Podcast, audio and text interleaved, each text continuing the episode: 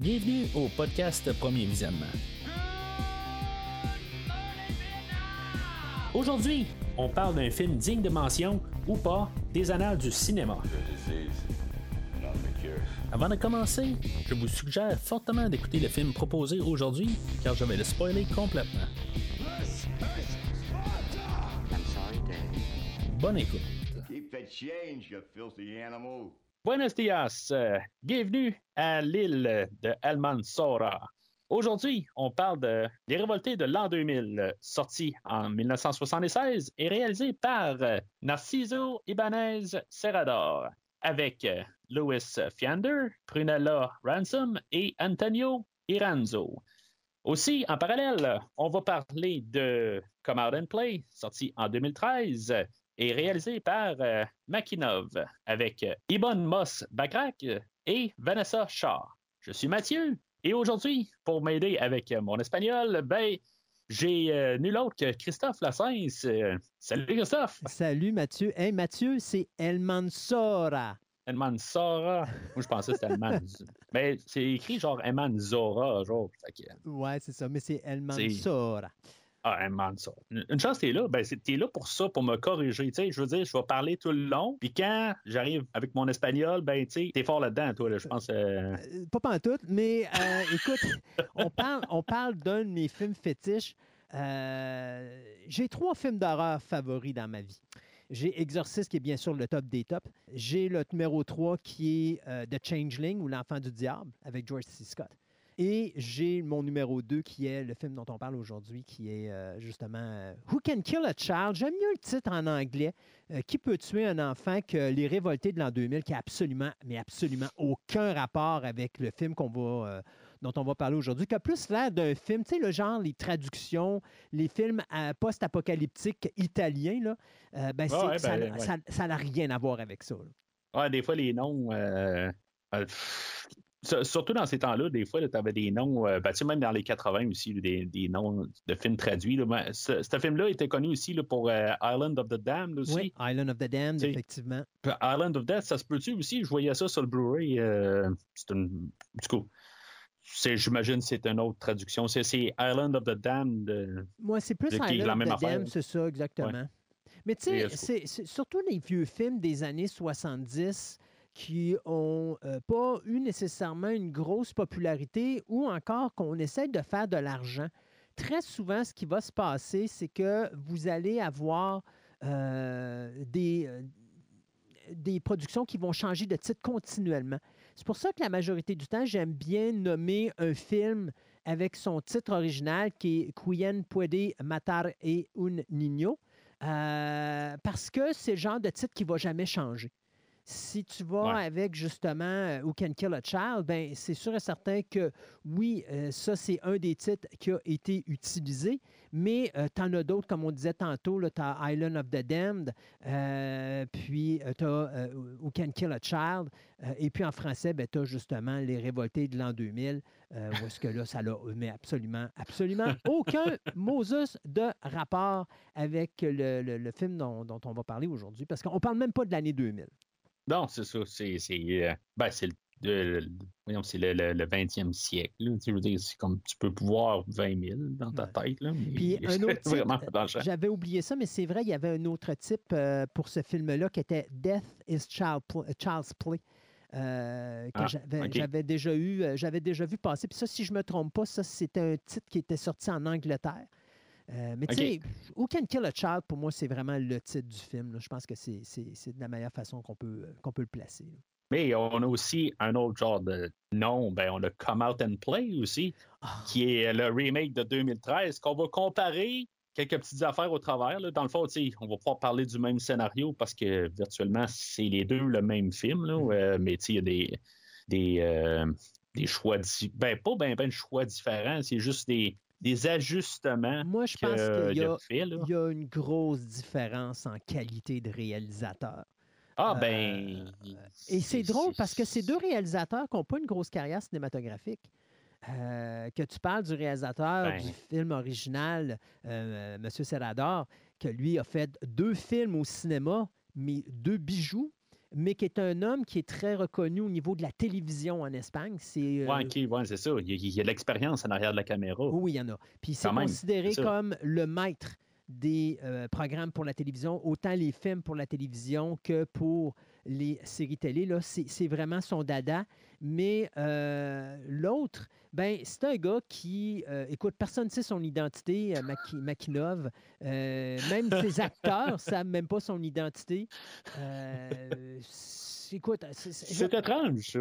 C'est, Oui, c'est- et- Sur le DVD, il y avait des entrevues avec les, les deux acteurs principaux. Ouais. Puis euh, ils, ont- ils ont- ils se font poser la question, c'est qu'est-ce qui passe de Makinov? Puis c'est comme, il, il dit, ah ben j'ai pas eu de problème avec. Puis c'est juste que, ben, tu sais, tu voyais qu'il y avait vraiment quelque chose de, de- de- de- qui était coupé. Là. Puis même, je pense, euh, la, la- la- la- la fille, là, euh, Vanessa Shaw, elle, euh, on, on lui pose la question qu'est-ce qu'elle pense de lui. Puis elle dit, tu sais, au début, je pensais qu'il était défiguré ou quelque chose de même Ouais. parce que je voyais pas la face. Il, était, il se gardait dans le noir. Puis c'est ça. Puis euh, éventuellement, tu sais, c'est comme, je, je comprends pas, là. C'est... Puis en plus, le gars, s'il a peur de se montrer, ben, tu sais, il.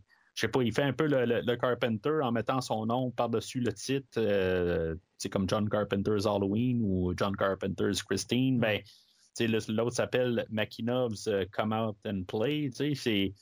Mais sauf que c'est genre, c'est le seul et unique film qu'il a fait là, dans toute sa carrière. Enfin, qu'on que- sait, parce qu'on comprend que sous le nom de Makinov, c'est le seul film qu'il a fait. Ça ne veut pas dire Je pense que... que c'est Spielberg. Euh, Spielberg? Non, je pense pas. Spielberg aurait donné une meilleure qualité de film que ce qu'on voit avec Come Out and Play. On s'entend, là.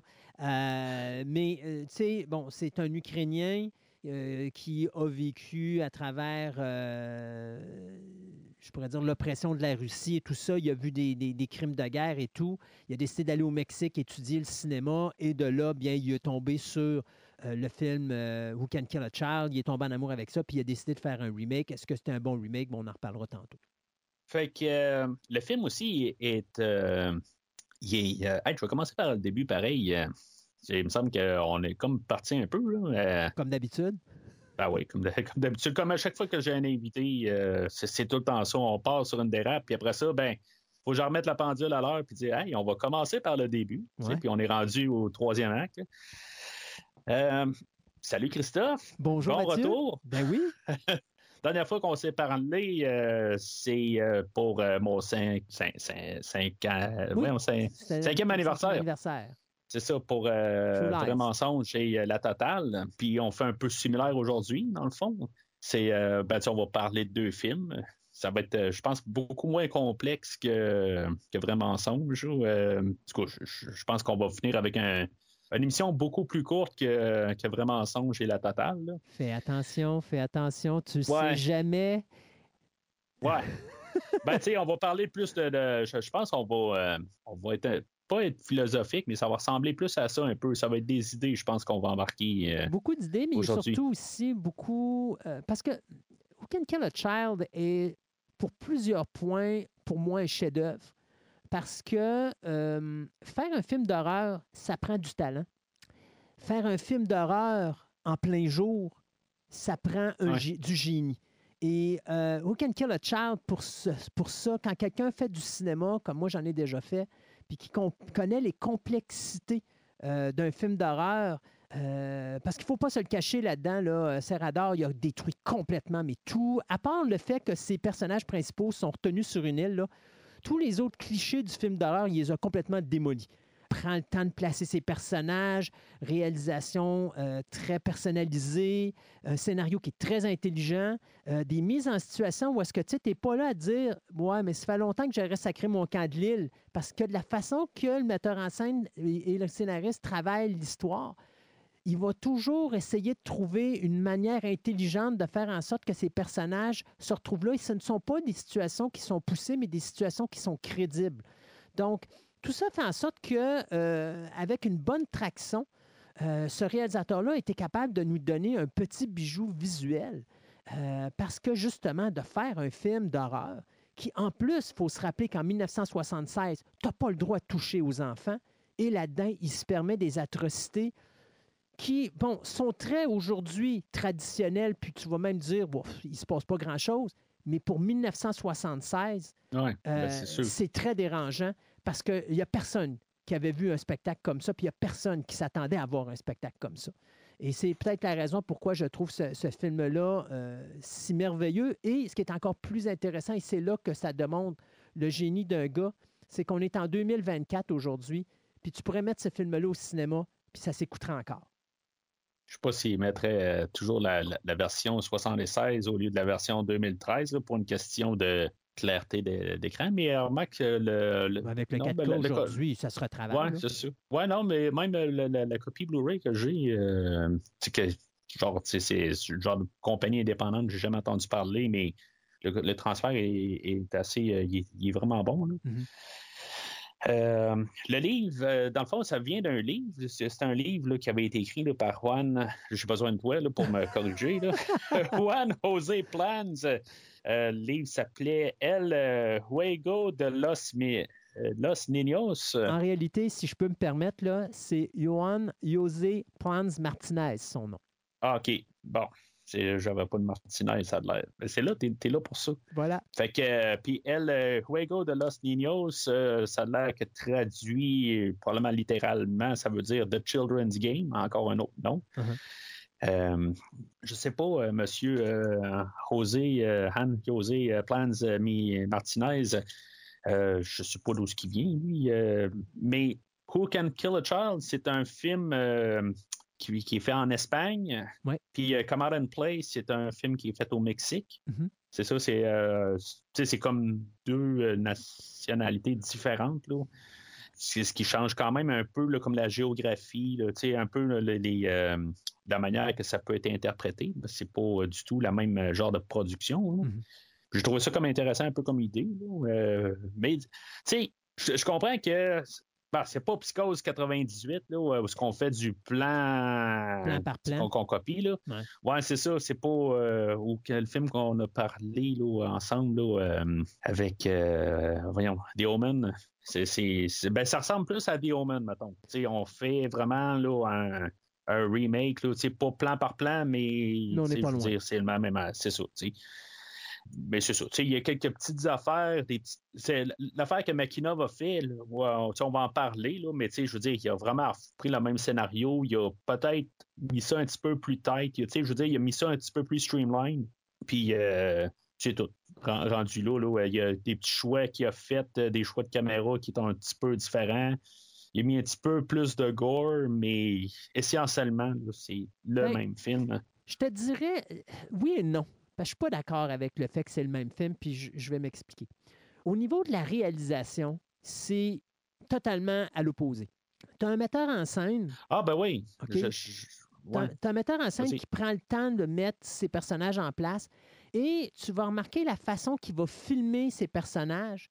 Ces personnages sont des, des- des personnages, on parle du couple de Tom et euh, Evelyn, c'est un personnage que, avec lequel tu vas t'attacher, puis tu veux pas vraiment qu'il leur arrive de quoi de mal. Et tu vas les suivre, puis en aucun moment, tu vas être tanné de les suivre parce que les deux comédiens jouent d'une façon extrêmement naturelle. Des petites expressions faciales qui paraissent vraiment euh, anodins au premier coup d'œil, mais que finalement, ça fait en sorte que tu as l'impression d'être avec eux autres dans ce voyage-là. Tu as l'impression que tu es vraiment dans la vraie vie. Puis le style, je dirais, pratiquement documentaire du réalisateur fait en sorte que tu embarques dans l'histoire. Puis tantôt, on a reparlé aussi de la mise en scène euh, du réalisateur avec les enfants, totalement différent de celle de Makinov, parce que Makinov, lui, ses enfants, c'est des psychopathes. Dans l'autre film, c'est pas des psychopathes. C'est des enfants qui ont du fun, c'est des enfants qui sont naïfs, c'est des enfants qui s'amusent, c'est juste des enfants qui se vengent. Puis, euh, c'est vraiment la distinction, je pense, entre les deux et la façon que le réalisateur va prendre le temps d'instaurer son visuel, qui va prendre le temps dans, son, dans sa façon de travailler son montage, euh, son cadrage. Tu vas remarquer au début, les scènes sont assez éloignées, puis tranquillement, pas vite, sans qu'on s'en rende compte, la caméra se rapproche des personnages principaux. Puis là, à un moment donné, plus il se rapproche des personnages principaux, plus tu sens un effet de, de- de- de- claustrophobie, parce que là, tu sens que tes personnages sont coincés sur une île qui essayent de s'évader, mais qui ne sont pas capables de faire. Alors que de l'autre côté, Makinov, il prend une caméra à l'épaule, puis il nous donne des personnages qui sont antipathiques, des personnages avec lesquels tu ne peux pas t'attacher parce que la caméra n'est pas sur eux autres, la caméra se promène trop, puis tu n'es pas capable de, de, faire un lien comme tu as fait avec les personnages de 76. Donc, pour moi, bien que le réalisateur fait du copier-coller à plusieurs endroits parce que c'est passablement les mêmes séquences, sa façon de se comporter probablement avec ses acteurs, elle est froide. Et tu on, tantôt, on disait que le réalisateur a une cagoule sur la face puis personne n'y voyait le visage. Mais ça se reflète dans le film parce que tu sens pas de relation entre le metteur en scène et ce qui est euh, au niveau de la distribution. Tu as l'impression que tout le monde a été laissé là puis dire voilà le scénario, faites ce que vous pensez qui est bien de faire dans cette scène-là. Contrairement à l'autre côté où tu as un réalisateur qui est en pleine possession de ses moyens, qui ne euh, laisse rien aller à, euh, comment je pourrais dire, à l'improvisation. Même dans des moments qui sont plates ou qui sont pour, pour l'auditoire, qui ont l'air, qui se passe rien, si vous écoutez les dialogues, il y a toujours quelque chose, une information, quelque chose qui est donné, qui fait avancer l'histoire et qui est importante dans l'histoire. Que si vous ne l'accrochez pas, ben vous ne comprenez pas ce qui s'est passé ou ce qui va se passer. Euh, donc, c'est la différence, je pense, entre les deux. Tu as une œuvre très personnalisée avec le film de 76 et tu as une œuvre très froide où est-ce que tu n'as pas d'amour pour l'œuvre autre que de dire je refais un film pour le plaisir de refaire un film, mais il n'y a pas de vide. Euh, et ça, je pense que c'est la grosse distinction entre le Come Out and Play et We Can Kill a Child.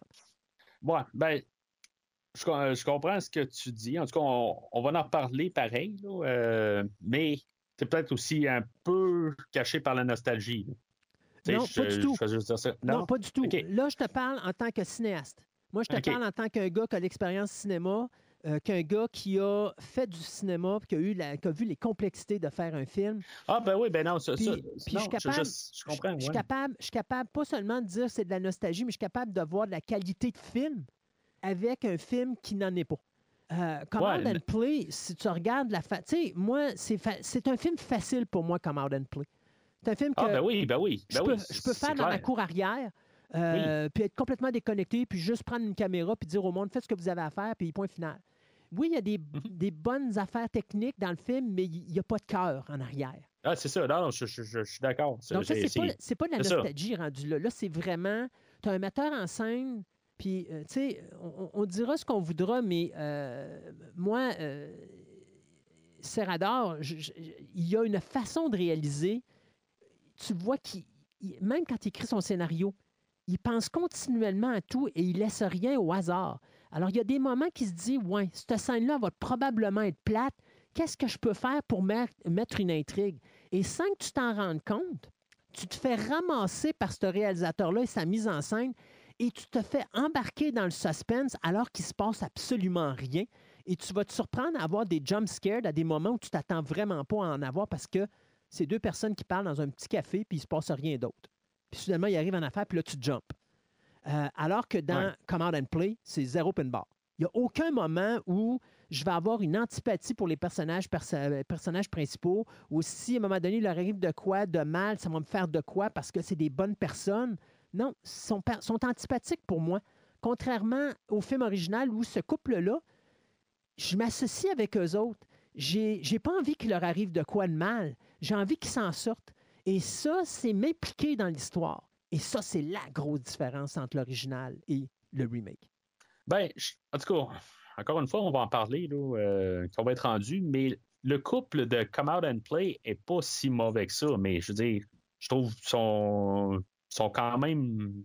comment tu les as appelés anti. Euh, c'est des, ben, c'est des, sont antipathiques, dans le sens que si tu. Bon, il y a peut-être euh, le personnage de Beth qui l'est moins, là, mais le personnage de Francis, il n'y a pas d'émotion, le gars. L'acteur, là, euh, Ibon Moss Backrath, on va s'entendre, là. Zéro, zéro, pour, zéro, zéro comme, comme émotion. Tu sais, les expressions faciales, il est neutre. Ouais. je ne suis pas sûr, je ne l'ai pas aimé mieux à à Louis Fender, je vais te dire honnêtement. Là. Mais Louis, Lewis Fender, euh, Fender, ce que j'aime de lui, c'est ses expressions faciales. C'est sa façon de se comporter qui est extrêmement naturelle. Puis même s'il n'est pas parfait, euh, il est crédible dans le personnage de Tom. Puis il y a peut-être certains moments que je trouve qu'il y a des faiblesses, puis on va en parler tantôt, mais techniquement, si tu regardes, comme quand la séquence, quand les deux sont dans la chambre à coucher avant de partir euh, en direction de l'île, ils ont une conversation, Ouais. les deux, mais la Ouais, mais ça, c'est la réalisation qui est de- dans Come Out and Play. En tout cas, on, on s'avance beaucoup, là. Et il y a un problème dans la réalisation de Come Out and Play dans le premier Oui. 15 minutes, là. Il y, a, il y a quelque chose qui marche pas, là. Ah non, ben- euh, mais. pour moi, c'est tout le long. ouais, c'est ça. Toi, c'est. moi, c'est tout le long ça, que c'est l'heure et 15 plus. euh, Ben, c'est parce que c'est le manque, c'est le manque de chaleur entre le réalisateur et ses acteurs. Et ça, tu le sens. Tu vois que du côté du réalisateur du film de 76, c'est un gars qui s'attaque à ses acteurs, qui s'intéresse à ses acteurs, qui, euh, qui a un. Tu sais, puis d'ailleurs, il ne le cache pas. Il a détesté euh, Lewis Flanders, mais il a adoré Prunella Ransom et, et tu le vois à l'image. Euh, ça, moi, je pense que Flanders s'en est bien sorti parce qu'il y avait un réalisateur qui ne l'aimait pas. Pourquoi? Parce qu'à l'origine, ce réalisateur-là voulait avoir Anthony Hopkins. Puis Anthony Hopkins n'a Ah pas ouais. pu y aller euh, sur le plateau de tournage parce qu'il faisait Magic à cette époque-là. Donc, il n'a pas pu se déplacer pour faire le film. Alors, il s'est contenté de Flanders, mais en réalité, il voulait avoir Anthony Hopkins. Donc, c'est sûr qu'il n'a pas aimé Flanders parce que lui, dans sa tête, il y avait l'interprétation d'Hopkins à la place. Puis on s'entend que Flanders puis Hopkins, c'est le jour et la nuit. OK? Toi puis moi, on est d'accord là-dessus. C'est bon. Mais quand tu sais ce qui se passe là, moi, je trouve que le lien entre Flanders et Ransom en couple est très crédible. Puis tu as l'impression que c'est vraiment un vrai couple parce que tu regardes le, la communication physique entre les deux. Quand que, mettons, euh, le personnage d'Evelyn va parler à un personnage de Tom, la façon que Tom réagit à Evelyn, euh, il n'y a pas de l'air de s'en foutre comme dans Come Out and Play, où est-ce que euh, Francis, à un moment donné, Beth, euh, tu sais, Francis va tendre, mettons, une, une- une- une liqueur euh, de couleur rouge, puis Beth dit, ah, je veux pas la rouge, puis il donne pareil, l'air de dire, ferme ta gueule, puis prends-la. Tu sais, c'est- pour ça que pour moi, le personnage de Francis, il est antipathique Ouais. parce que il a, a- aucun moment, il va s'intéresser à son épouse puis faire passer son épouse ou les intérêts de son épouse avant les siens, contrairement au personnage de Tom, qui lui, là-dedans, par moment, sauf à un moment dans le film où est-ce que là, il oublie complètement son épouse, mais tu vas le remarquer qu'il va toujours s'assurer que son épouse est là, sais, est présente puis il s'en occupe. Euh, puis tu vas toujours voir le couple ensemble, contrairement au début de Comment and Play où tu vois les personnages, là, le personnage féminin, tu le vois juste quand ils sont dans le bateau. Oui, Tu le vois pas au début du film. Non, je Ah. je, je, je l'ai pas, pas gâché, ça, là. Fait que, tu sais, J'ai vraiment comment, pas gâché. comment tu peux t'attacher à un couple quand, qu'en partant de ton histoire, tu t'intéresses même pas au couple? Tu t'intéresses juste à un personnage principal qui est l'homme, qui est antipathique. Alors que dans l'autre film, dans euh, Who Can Kill a Child, tu t'intéresses au couple dès le départ. Le couple arrive ensemble. Ils sortent du camion ou de l'autobus ensemble. Euh, ils font partie de la, de la fête mexicaine ensemble. Euh, tout ce qu'ils vivent, ils vivent ensemble. Quand, à un moment donné, son épouse ne comprend pas quelque chose, Tom va y traduire. Puis il y a des moments que Tom ne traduit pas d'informations parce qu'il veut protéger son épouse qui est enceinte. Donc, il s'intéresse au bien-être de son épouse, contrairement à Francis qui, lui, s'en fout comme le- comme l'encarne.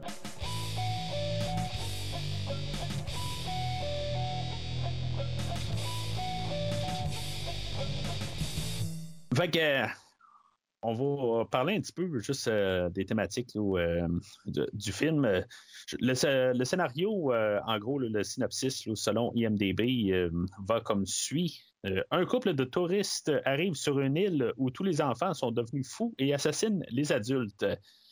Euh, en gros, c'est une métaphore sur quasiment changer les rôles ou ce que.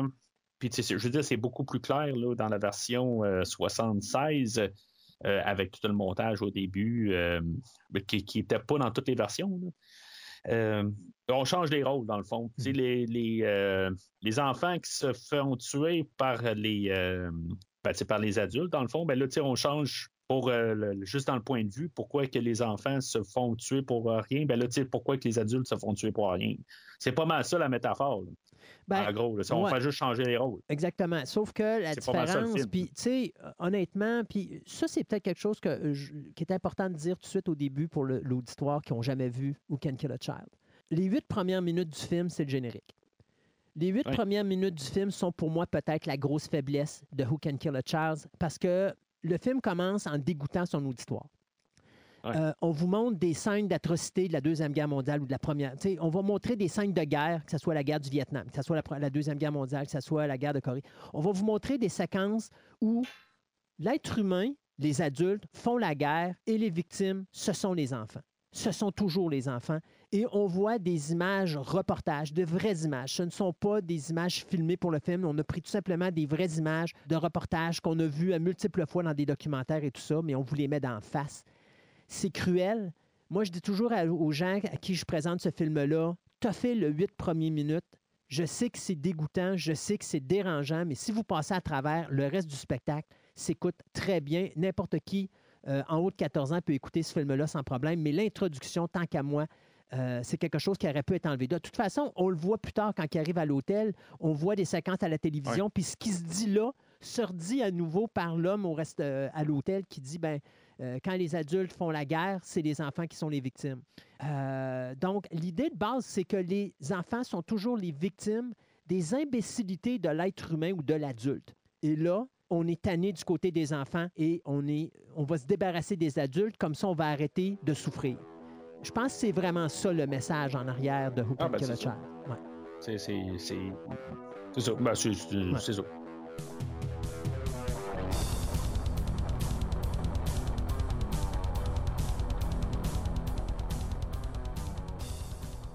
Fait que, moi, le film, euh, je ne sais pas si je l'ai dit en ronde ou en onde, euh, c'est euh, la première fois que je le voyais, dans le fond, là, pour le film. Les deux versions, dans le fond, j'avais jamais vu le, le film.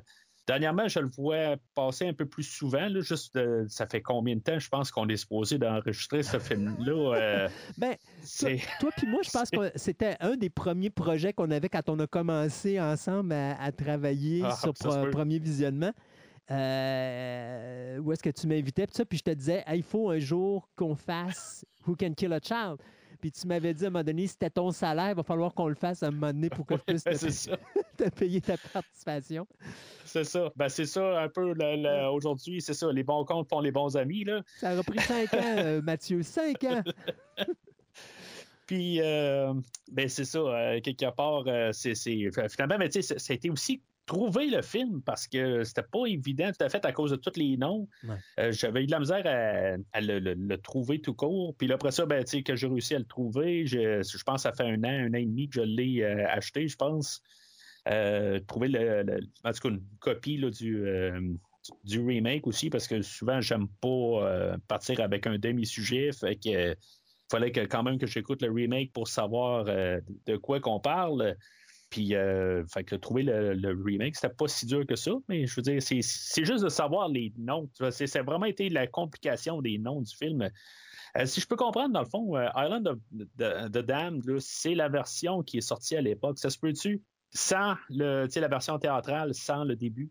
Puis, euh, Je ne pourrais pas te le dire. Ça, je connais pas Ça, assez pour te le dire parce que moi, ce film-là, je l'ai vu pour la première fois à Télé-Québec. Euh, Et à Télé-Québec, à un moment donné, il l'avait diffusé, puis à cette époque-là, j'avais quoi? Ouais, mais il appelait pas ça euh, en anglais. Là, il appelait Non, c'était euh, Les Révoltés de l'an 2000. Fait que moi, j'ai ça, toujours connu ce film-là comme le titre Les Révoltés de l'an 2000. Euh, même qu'à un moment donné, quand je travaillais dans un club vidéo, j'ai réussi à mettre la main sur une cassette VHS des Révoltés de l'an Ok. 2000. Fait que j'avais la copie chez moi des Révoltés de l'an 2000. Ça a pris du temps avant que je découvre c'était quoi le titre original. Je savais le titre original en espagnol, euh, mais je ne connaissais pas le titre en anglais. Et donc, j'ai jamais vu ce film-là en anglais, sauf quand je suis allé dans un club vidéo de Québec, puis qu'ils avaient une copie du DVD de Who Can Kill a Child. Puis à un moment donné, j'ai comme fait, mon Dieu Seigneur, les images en arrière, c'est les révoltés de l'an 2000. Puis j'avais été voir euh, un de mes amis qui est le propriétaire de ce club-là, puis j'avais dit, écoute, c'est-tu les révoltés de l'an 2000? Puis il m'a dit, oui, c'est ça. Ah! Fait que c'est comme ça que j'ai trouvé Who Can Kill a Child. Non. Euh, mais moi, pour moi, ça a toujours été les révoltés de l'an 2000, euh, jusqu'à, je te dirais, euh, les années 2010 à peu près. là. Puis quand tu avais le VHS de Who Can Kill a Child, C'était les le révoltés de l'an 2000. ouais, mais y avait-tu le, le début? Euh, oui, j'avais le début. Ouais, en français, en français tu as toujours l'introduction, le générique de 8 minutes. Là. Ah, OK, OK. Ouais. OK. Fait que. Puis d'ailleurs, quand je l'écoutais à Télé-Québec, il y avait l'introduction euh, également à Télé-Québec du 8 OK. minutes euh, avec les, les images de euh, reportage là, de, de- de- des guerres et tout ça. là. Fait que t'en as parlé un peu là, de tout ce- le montage. Mm-hmm. Sais, dans le fond, on voit le, toutes les, les- les- des enfants amputés, euh, tu sais, toute la violence, des- on voit des enfants morts. Euh, on voit de la, de la famine. euh, c'est- vraiment atroce. C'est atroce. c'est- Oui, oui. c'est- c'est- c'est, euh, J'ai trouvé ça rough. Puis- d'ailleurs, le réalisateur avait dit que son erreur, c'était ça, que lui, à l'origine, il voulait le mettre à la fin du film, mais euh, on l'avait forcé à le mettre au début parce qu'on trouvait que c'était pas assez expliqué pourquoi les enfants se révoltaient et tout ça. Lui, comme tel, voulait pas montrer l'histoire, voulait pas dire aux gens pourquoi les enfants se révoltaient. C'était pas le but du film.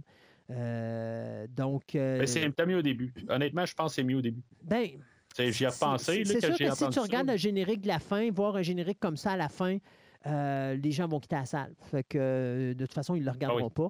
Mais c'est comme Ben, J'y pensais tout gens. le long, par contre. Ouais. Oui, pendant ben le oui. je pensais à ça. Exact. Tu sais, je veux dire, bon, je, je- je- je comprenais un peu. Tu euh, comprends, puis euh, ouais. même quand- jusqu'à un certain point, tu vas aller jusqu'à un certain point prendre le côté des enfants. Tu connais Ouais, les atrocités qu'ils font, mais d'un autre côté, tu comprends pourquoi ils les font. Puis quand tu as vu le début du film, tu te dis c'est bien fait pour les adultes parce qu'il y avait juste à pas leur faire vivre ce qu'ils leur ont fait vivre au début. tu sais. Euh, Mais c'est ça, c'est difficile parce que, comme je te dis, d'un autre côté, ça peut casser ton auditoire. Ah, ben oui, Tu sais, ben si oui. tu tombes, mettons, euh, puis je veux pas être féministe, là, mais si tu tombes avec un auditoire féminin, euh, forte chance que la madame elle va appuyer sur le stop avant la fin du 8 minutes. Parce que c'est, c'est, c'est- ça, ça pogne au cœur. C'est, dégueulasse comme séquence. On ne se le cache pas, c'est dégueulasse. Ah, ouais, c'est ben des oui. vraies ben, images. C'est pas, c'est pas Mais des effets t'as-tu besoin spéciaux. de 8 minutes? C'est ça, la- c'est ça ma question. Ben, c'est ça, c'est moment besoin donné- de tout ça? Non, c'est ça. C'est, Tu une comme minute, ça va, là. C'est ça. C'est comme en mettre plus que le, le- le client demande. Est-ce que c'est l'époque qui demandait ça? Parce que dans les années 70, on aimait bien choquer l'auditoire. Il faut se rappeler que deux ans avant, on avait Texas Ouais. Chainsaw Massacre, qui ne montrait pas grand-chose, mais que tout le monde pensait qu'il y avait des écœurs entrés puis de la boucherie comme ça n'avait pas de bon sens. tu avais La dernière maison sur la gauche, The Last House on the Left, Ouais. euh, qui était aussi abominable. Donc, c'est la période euh, des films où est-ce qu'on monte des séquences pour déranger le public. Euh, moi, je pense que c'est dû principalement à ça. Je suis pas sûr que si euh, le réalisateur de Who Can Kill a Child referait son film, s'il est encore en vie, puis qu'il referait son film aujourd'hui, s'il laisserait ça de même au début, moi, je pense qu'il laisserait pas ça comme ça. Mais euh, c'est sûr et certain que ça a un impact là, euh, en partant. Euh, si je me trompe pas, je crois qu'il est décédé. euh, C'est récent. il est décédé en, deux- ouais, ben, décédé en 2019. Euh, C'est ça. tout le monde qu'on voit, ben, tu sais, tous les principaux aujourd'hui, Ouais, sont sont, tous décédés. sont tous décédés. là. C'est, c'est- je trouve ça. Tu sais, souvent, il y, a de- il y a tout le temps un personnage. Ben, OK, le film a pas loin de 50 ans, là, mais souvent, il y a tout le temps quand même quelqu'un qui, euh, qui, qui, qui est pas loin, là, mais qui est toujours. J'ai juste trouvé ça, en guillemets, drôle, là, que tout le monde est, est mort. Ben, c'est rendu à triste parce que, tu sais, comme euh, Prunella euh, Ransom, elle est décédée, elle avait 59 ans, euh, cancer Ouais. de l'œsophage. Euh, Ouais. c'était au début des années 2000. Euh, L'auteur qui a écrit le livre, lui, c'est la même affaire. Lui, il est mort à 71 ans avec un anévrisme, c'était en, en 2014. Euh, Fiender, lui, est mort euh, d'une hémorragie cérébrale euh, en 2016. Puis justement... Ouais. euh, Ça fait pas si longtemps que ça, pareil, là, là, pour la plupart, pareil. Ben, Exactement. Ben, c'est les années 2000, euh, C'est ça. 2000 en montant. Là. Puis, c'est ça, c'est Radar, lui, qui est décédé tout simplement d'une infection urinaire. Fait que, tu sais, c'est- comme oui, sont tous tombés les uns à la suite des autres. Euh, mais bon, écoute, c'est- quand tu tombes dans des classiques comme ça, euh, c'est rare. C'est pas, rare que tu vas avoir justement euh, une portion de- des gens qui sont derrière ce projet-là qui nous ont pas quittés. là. On pense juste à. Tantôt, on parlait de The Omen. The Omen, techniquement, présentement, il ne reste plus personne dans l'équipe. Ils sont tous décédés. Ouais. Puis c'est la même année. Ah. C'est 76. Oui, oui, oui. C'est, euh, ouais, ouais, c'est. ouais. The Rocky, puis la plupart euh, la même année, puis Oui. il y en a quand même une bonne gang qui sont encore là. Tu as raison. Que- mais je dis, c'est. c'est- bon, en tout cas, c'est, c'est, Ben, sûr qu'il y a un beaucoup plus petit Il en reste deux. casting. Il reste Rocky puis il reste Adrian. Ouais. Ouais, il reste Bill Conti. Ouais, puis tant qu'à ça, tu pourrais dire le il frère de Sylvester, Franz Stallone aussi, qui, fait, qui chantait euh, Get You Back, hein, n'est-ce pas, dans les ruelles? Ouais, ouais, ouais, Tant ouais, qu'à ça. ouais, c'est sûr, c'est sûr. Euh, puis que Carl Weathers. Oublie pas Carl Weathers. Ben oui, c'est vrai. On peut pas chercher loin. Mais il y a un plus gros casting. Fait que euh, c'est ça. En tout cas, je, je trouvais juste que c'était c'était rough déjà en partant. J'aurais coupé ça à une minute, le message aurait passé. euh, assez rapide. Mais c'est ça. On est dans une époque où ce qu'on aime ça, euh, juste prendre notre temps puis marteler le, le chose, puis c'est correct. Rappelez-vous, 73 exercices. C'est la période où est-ce qu'il faut déranger le monde dans leur. Euh, dans leur ben, ça m'a dérangé, je veux dire, ouais il n'y a personne que ça ne peut pas déranger. Quelqu'un qui ça ne dérange pas les premières huit minutes de ce film-là n'a pas de cœur. Je suis désolé, là, mais c'est carrément ça. Ah c'est C'est abominable comme séquence parce que c'est des vraies images.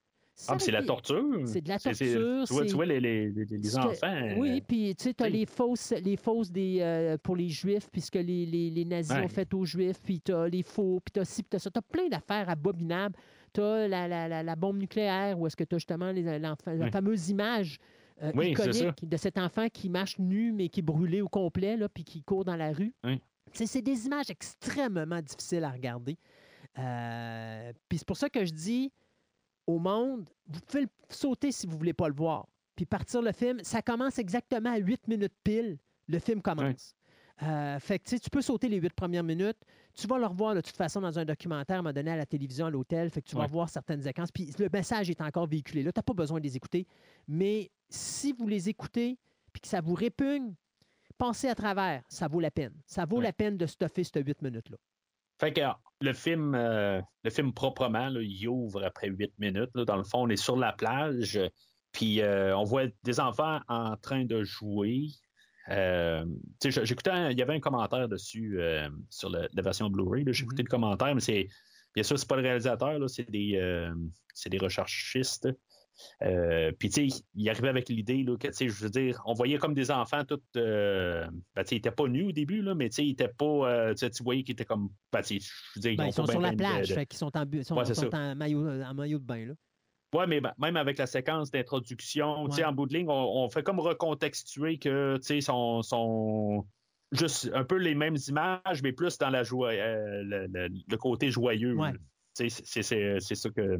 Mais c'est que finalement, ben, il y a un cadavre qui euh, arrive sur, euh, sur le rivage, euh, puis c'est ça dans le fond.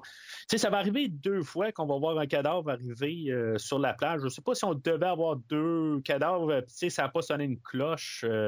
sais, ben, le premier coup, ça va, mais le deuxième coup, c'est notre, notre, notre couple qui est, qui est témoin de ça aussi. Ouais.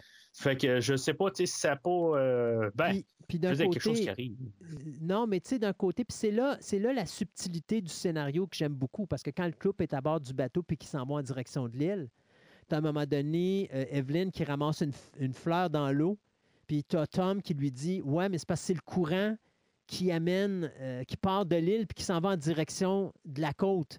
Donc, les deux ah. corps, tu sais qu'ils viennent de l'île. Ouais et, c'est pour ça, tantôt, je disais, ce qui est intéressant avec ce, scénario-là, avec ce film-là, c'est que tout ce qui se dit, tout ce qui se fait, il y a une raison en arrière.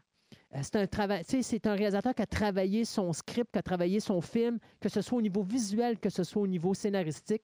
Il y a toujours quelque chose qui est important, qui a un rapport avec la continuité de l'histoire ou quelque chose qui, s'est qui a passé avant. Donc, on vous explique avec cette information-là pourquoi on a deux corps qui ont été trouvés sur la plage parce que c'est tout simplement les adultes de l'île qui ont tout simplement été amenés avec le courant. Pourquoi l'île? Parce que présentement, c'est juste là que ça se passe. Donc, euh, puis ils disent aussi dans l'histoire à un moment donné, c'est comme ça a l'air à juste se passer ici. Ça ne se passe pas ailleurs.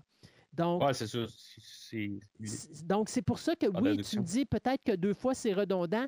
La première fois, c'est pour mettre un. Parce que c'est ça, tu sais, tu as, de la joie, tu as de l'humour, tu as, as, les enfants qui s'amusent sur la plage avec les adultes et tout ça.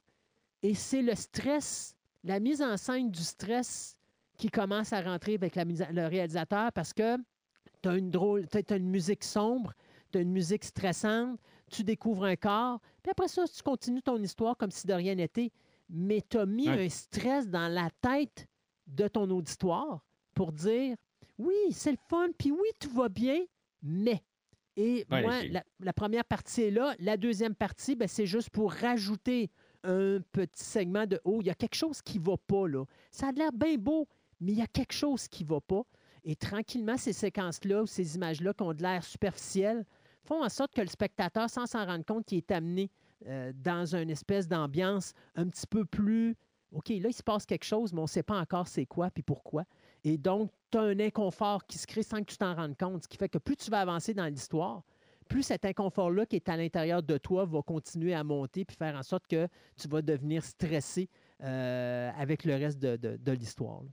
Mais la deuxième fois, je l'ai trouvé trop. J'ai juste trouvé que c'était. Elle, elle, semblait plus redondante. Elle est trop pour toi, mais elle n'est pas trop Ouais. pour nos personnages principaux. Ah, bah, c'est sûr. Ouais, ouais. Vu de même, euh, c'est. Ben, tu sais, il lit. euh, tu sais, on le voit aussi sur, une, euh, sur un journal aussi, qu'il y y a deux corps qui ont été. euh, Exact. Tu mais. Euh, euh, T'as parlé un peu de la musique, tu, euh, que tu sais, je vais embarquer là-dessus. Là, euh, J'ai pas. euh, tu sais, je vais parler. tu sais, on n'a même pas encore parlé de Come, and- Come Out and Play, là, mais c'est parce que tu as juste ouvert la porte là, pour, pour la musique. pour la musique, pour ce qu'on a là, dans, dans le film original, là, Waldo de Los Rios, c'est-tu Waldo euh, qui vient de jeu, Non? et ce n'est pas le Waldo de Twin Peaks. C'est pas non Where's. Waldo? Non, puis ce n'est pas, pas le Waldo de Twin Peaks non plus. Non plus, OK. Non. Mais euh, c'est- non, c'est sûr, avec euh, la, la- La belle Ben, petite musique. Ouais, puis les, le, le- le- le cri des enfants là, Ouais. tout le long, euh, j'ai bien apprécié pour, pour cette trame-là. Puis tu sais, juste le, le côté ambiant. Là. Puis Ben- euh, dans comment oh, oui. La, la trame sonore de, de, de Who Can Kill a Child est, est vam- est vachement bien travaillée là, quand tu l'écoutes tranquillement. Si tu fais juste écouter la façon que le réalisateur joue son son, euh, comme le générique d'introduction qui est un générique horrible, il met une belle petite toune d'enfant qui est super adorable, super cute et tout ça, avec euh, juste des, les noms des, des, des- des acteurs, le nom des producteurs, le nom des caméramans, le nom de ci, le nom de ça. Puis après ça, il te montre des séquences horrifiques. Et pendant le film, il n'utilise pas trop la musique, mais quand il l'utilise, c'est juste assez pour juste monter un petit peu le niveau de stress de l'auditoire, parce que comme tel, la musique, elle est juste en soutien ici. Dans Come Out and Play, personnellement, il y a des moments où je la trouve de trop. La musique est trop forte, puis je trouve que c'est de la musique traditionnelle de film d'horreur que tu as dans tous les films d'horreur qui est faite au synthétiseur, puis que il n'y a pas vraiment d'originalité sur la façon qu'elle est utilisée, contrairement à, à- au, euh, à Can Kill a Child. Ouais, ben, j'ai pas détesté le petit côté euh, Carpenter-esque. euh, tu sais, je, je- parce que là, je viens de retomber sur, euh, dans le fond, avoir cliqué sur euh, celui-là qui est crédité de Santiago euh, Sendejas. euh, Mais c'est-tu Makinov, ça? Oui, c'est Makinov. Makinov a tout OK. fait. Il a fait la ouais, caméra, le tournage, la réalisation, le scénario. Il a tout fait sur la production. C'est un one-man show. OK. Je, je viens de comme tomber sur euh, qu'est-ce qu'il a réalisé à part de- de- du film, tout ça, parce que Makinov, c'est la seule affaire qui a, euh, Qu'il a fait. qui a sorti de. Ouais. Ouais, c'est ça, en tant que Makinov, mais Santiago Sendejas, euh, c'est parce que je viens d'avoir carrément la révélation. Là, je regarde, là, il n'a pas juste fait le film d'aujourd'hui, Ah, littéralement. Ben, c'est. Moi, c'est, je veux dire, quand j'ai vu Makinov, je veux dire, quand je cliquais Makinov, je voyais juste un nom. Mhm. T'es là pour ça, là. Ben oui, mais non, mais pas Maki- juste pour moi. non, non, mais on parle de Makinov. C'est- Ben, réalisateur, il a fait euh, deux films, là. Il n'a pas fait. Mexican Girls, puis euh, Plan Sexual, sexe, c'est ça. sexe, sexe, sexe anal. en tout cas. Non, c'est ça. Et- Mais, mais tu sais, c'est un gars qui a, qui a- qui a tout fait. Il a, il a travaillé sur bien des productions en tant que caméraman, en tant que directeur photo, en tant que ci, en tant que ça. Il a, il a- quand même fait son petit bonhomme de chemin, mais en tant que Makinov, parce qu'on va parler de Makinov comme tel, Ouais. c'est sa, sa seule et unique œuvre en carrière. OK. Ah, c'est, tu vois, c'est juste. J'ai juste d'être tombé là-dessus, là, Mhm. euh, comme par hasard en fouillant pour la musique. Mais c'est sûr, je déteste pas le petit côté euh, Carpenteresque pareil, là, mais c'est sûr, tu sais, regarde, on est en 2013, on. c'est, c'est, c'est la musique a évolué là, depuis, euh, depuis 1976, euh, mais je ne l'ai pas détesté. ligne. Euh, fait que, ben c'est ça. Là, on a le- notre couple Tom et Evelyn, puis dans l'autre version, on a Francisco et Beth. Euh, c'est comme tu dis, c'est de- c'est deux couples qui sont un peu plus. Ben, les deux sont en vacances. Euh, la manière qu'ils sont introduits, là, dans, dans le fond, on voit que c'est un couple euh, vraiment en vacances là, dans la version 76. Euh, puis, euh, tu sais, je veux dire, ils se promènent avec les, les caméras photo. euh, puis, dans l'autre côté. Ben, c'est les touristes, ouais, c'est sûr. touristes. Puis, tu sais, encore, encore là, tu sais, tantôt, quand je te disais la meilleure façon de présenter tes personnages pour montrer à quel point que, la chimie entre les deux personnages principaux est importante, te rappelles-tu la façon qu'est présenté Tom et Evelyn dans le film original? Ben, ils sont dans l'autobus. Oui, puis Evelyn, Evelyn est en train de euh, dormir, la tête couchée sur l'épaule de son mari. Ouais. Donc, un couple qui est très qui est collé, qui- un couple qui, qui a de l'air à bien s'entendre, un couple qui s'aime, euh, un couple de la vie de tous les jours. L'autre est couché aussi. L'autre, ben, Francis est tout seul. Oui, ben c'est ça, mais l'autre est couché dans son lit tout seul, ça. Oui, mais ça. la première chose que tu vois, c'est que tu vois Francis. Beth n'est pas là. Donc, tu sais, tu n'as pas le lien, le lien d'amour ou le lien de, de, Ouais. de- de relation entre les deux. C'est comme on te montre un personnage qui cherche un bateau.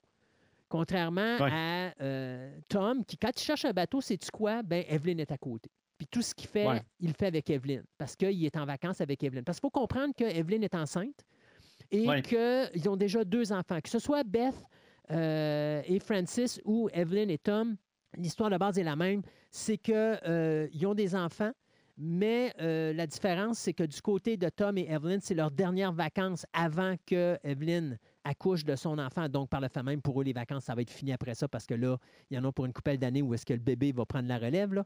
Euh, Mhm. Alors que du côté de Francis et Beth, c'est pas vraiment clair pourquoi ils prennent des vacances. Parce Ouais, n'en parlent ben, pas vraiment. C'est probablement la même affaire. Ouais, Probablement la même affaire. Mais tu le Ouais. sais dans Who Can Kill a Child, mais il n'en parle pas dans Command and Play parce que pour le réalisateur, c'est pas important. Moi, je trouve ça. Ou c'est déjà c'est du, c'est du acquis. C'est dû à Je qui? veux dire, j'ai fait pareil. Je, veux dire, euh, avant, avant la, la naissance de ma fille, euh, on a fait un dernier voyage Exact. parce qu'on savait, là, tu sais. Mm. Euh, mais euh, c'est ça, c'est quand même assez étrange, justement. On- eux autres, on les rencontre de même, euh, puis bon, il y a un peu de redondance aussi? Tu sais, ça prend quelque chose comme 25 minutes là, avant que, finalement, qu'ils euh, qu'ils partent en bateau. Euh, tandis que dans l'autre, le, remake, ça doit prendre à peu près 5 minutes.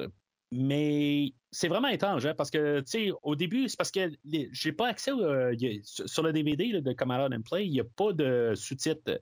Fait que quand ils se mettent à parler en espagnol, Mhm. je comprends pas.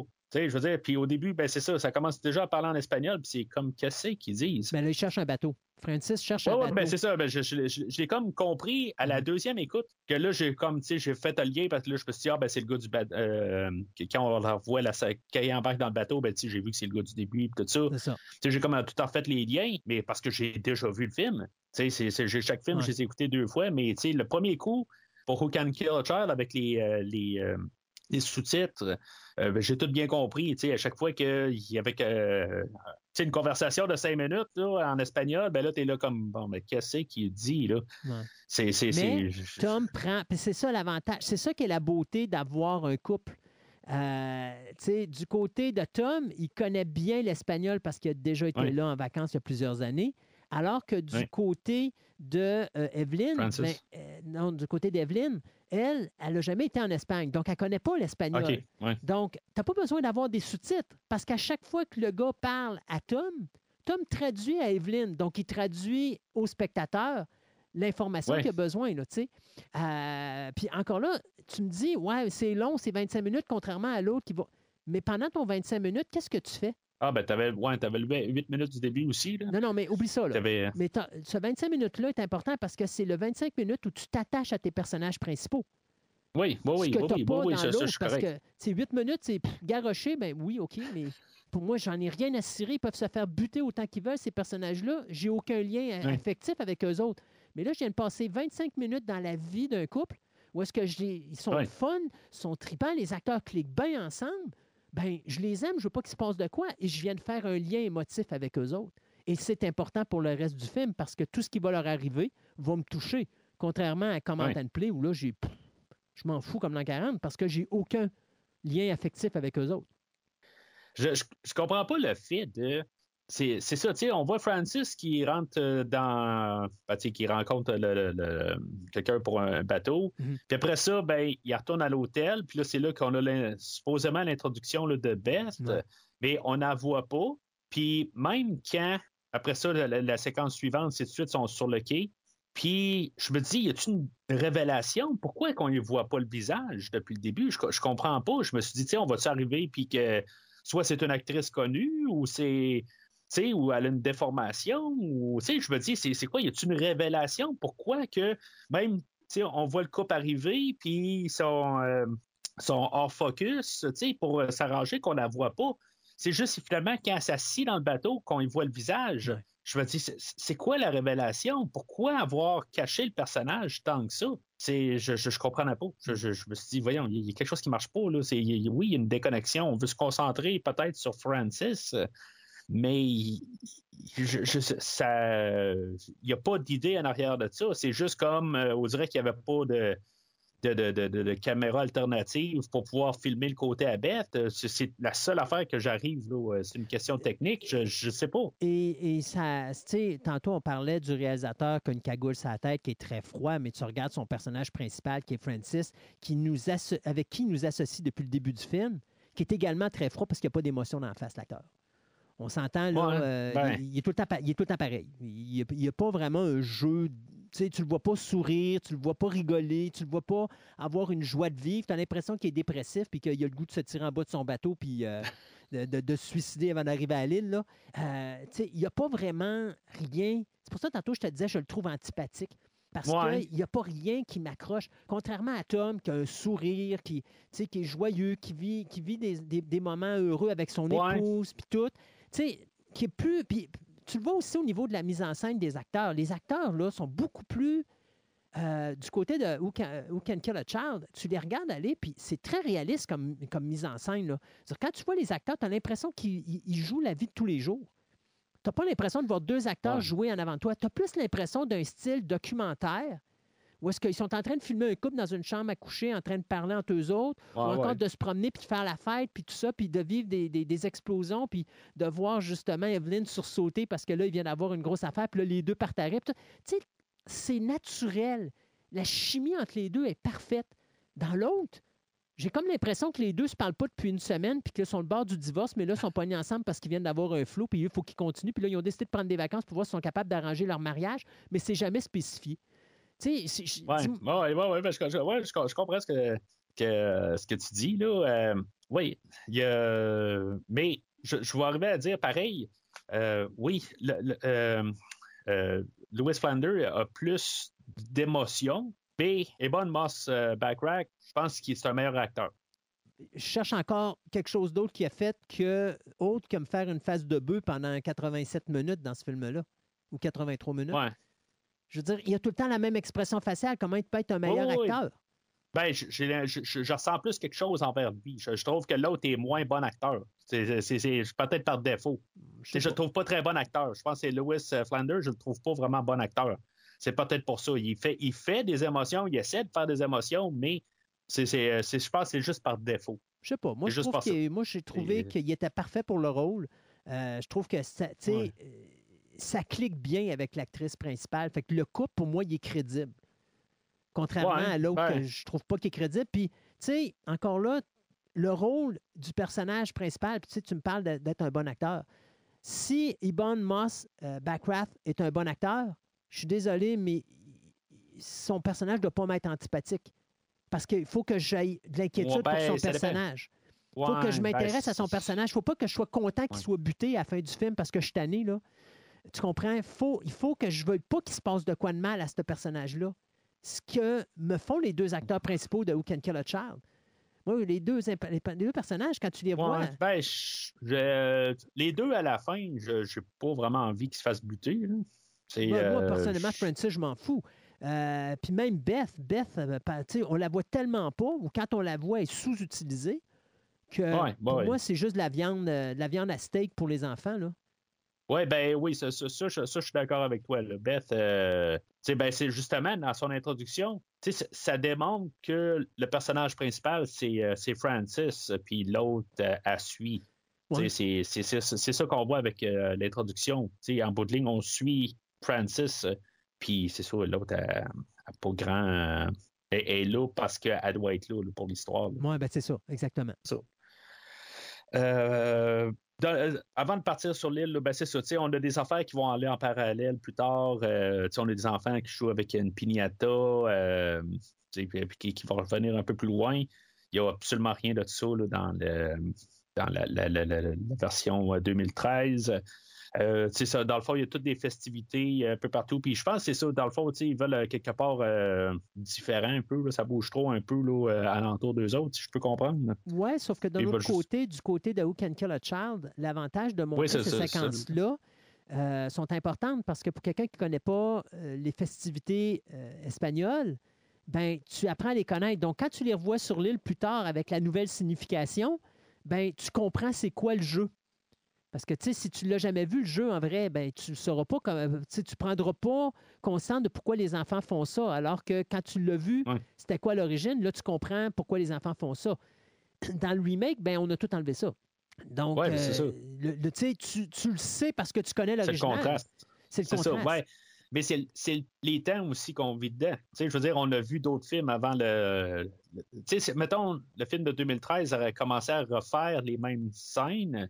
Quand on a vu ces, ces genres de scènes-là, on n'a pas besoin d'avoir vu ce film-là. Non. Mais, mais tu comprends, je veux dire, c'est des choses qu'on sait par culture à oui, aujourd'hui en 2013. Quoi? Avoir eu un bon réalisateur, il aurait trouvé autre chose. Il aurait ah, ben pris la scène de la pignata, il ben aurait trouvé quelque chose d'autre puis il nous aurait montré l'autre chose, puis il nous aurait montré la séquence après, puis ça aurait eu autant l'impact de 76. Oui, oui, oui, oui, je, suis entièrement d'accord. oui, je suis entièrement d'accord. Mais euh, je parle juste du film spécifique. C'est juste, comme idée, c'est pourquoi qu'on ne l'a pas mis. Puis, je, suis d'accord avec ça de ne pas commencer à, montrer les enfants à jouer avec une pignata puis qu'ils vont leur faire plus tard. Je veux dire, je comprends l'idée. Euh, fait que c'est ça. Fait que finalement, ben, euh, je pense qu'on est correct pour pas mal tout. Euh, on peut sauter à l'île, je pense. Dans le livre, euh, c'est là qu'il y a peut-être un peu un fond d'explication de peut-être pourquoi que les enfants virent euh, au côté obscur. C'est, un genre de pollen qui tombe sur l'île. Une espèce de poudre verte qui, qui tombe justement sur les enfants pendant, pendant la nuit, puis qui fait en sorte que là, les enfants deviennent de quoi? Je suis d'accord avec le réalisateur d'enlever ça parce que personnellement, je pense pas que ce soit nécessaire d'expliquer le pourquoi. Euh, non, parce que là, on va avoir besoin d'un Who Can It Kill a Child 2? Ouais, puis euh, d'où vient la poudre verte, quelle planète est à... C'est pas une Vision of the Body Snatcher qu'on écoute, là. Euh, non, c'est ça. C'est ça. C'est vrai. C'est pas non plus, voyons, Village of the Damned, ou est-ce que là, les enfants, ben, tous les parents tombent euh, inconscients pendant la, pendant la nuit euh, ou pendant 24 heures, puis après ça, ils accouchent tous de bébés qui viennent de l'espace. Euh, c'est juste simplement une rébellion. Fait que, moi, je pense que c'était une bonne idée du réalisateur de ne pas ben. le mettre. parce que ça aurait été trop, je pense, dans l'histoire. Puis ça aurait fait trop, ça aurait fait trop science-fiction surnaturelle, alors que ben, là. il y a du surnaturel.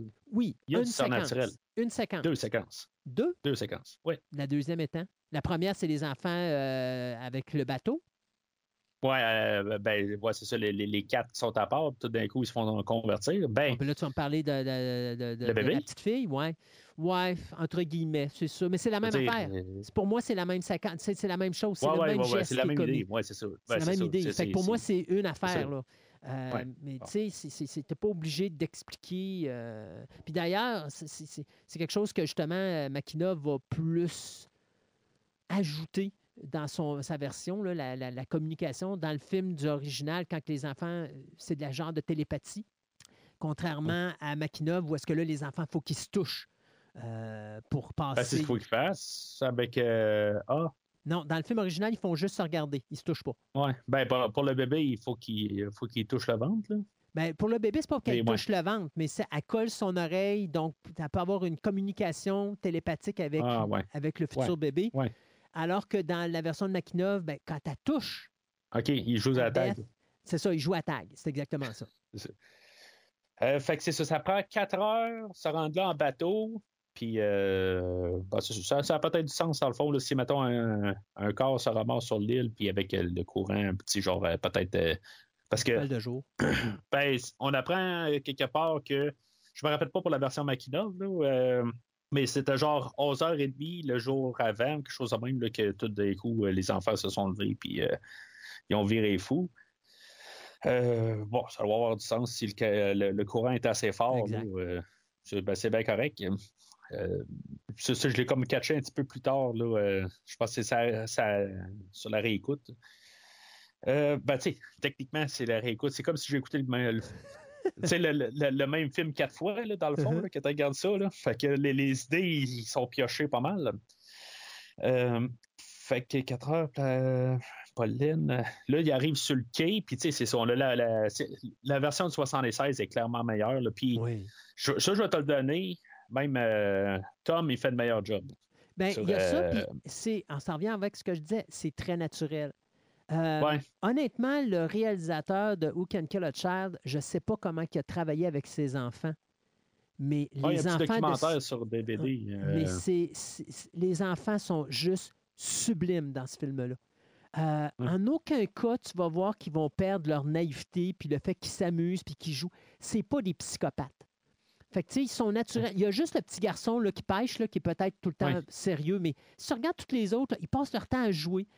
Puis il n'y a jamais, pour eux, même quand ils font un geste de violence, c'est pour eux, c'est un jeu. C'est pas, Ouais. euh, c'est pas un psychopathe ou comme dans le film de Makinov où est-ce que ça, ça j'ai trouvé ça dégoûtant. Euh, où est-ce qu'à un moment donné, il commence à découper les corps et à se faire un collier d'oreille. C'est pas nécessaire. Ça, j'ai trouvé Ouais. ça ridicule et stupide. Euh, puis c'est une des raisons pourquoi je déteste Out and Play, parce que je pense qu'on a pris les enfants et on les a virés euh, meurtriers en série. Alors que c'est pas ça. Dans Can Kill a Child, oui, OK, ils tuent les adultes, mais c'est pas des meurtriers en série. Ils se défendent. Il y a une nuance entre les deux. Et ben, il joue avec les corps, Il joue- avec les choses. oui. Ben, c'est comme la pignata, il joue avec aussi. Oui. il- mais c'est un comme jeu. qu'ils vont tamponner n'importe quelle babelle. là. Mais c'est un jeu. Tu comprends? La mais différence tu sais, entre T'as 76 jamais joué avec tes babelles, toi, puis briser tes babelles, Oui, éventuellement. exact. euh, Mais quand c'est parce t'étais que jeune. dans le film de Come Out and Play, c'est pas un jeu.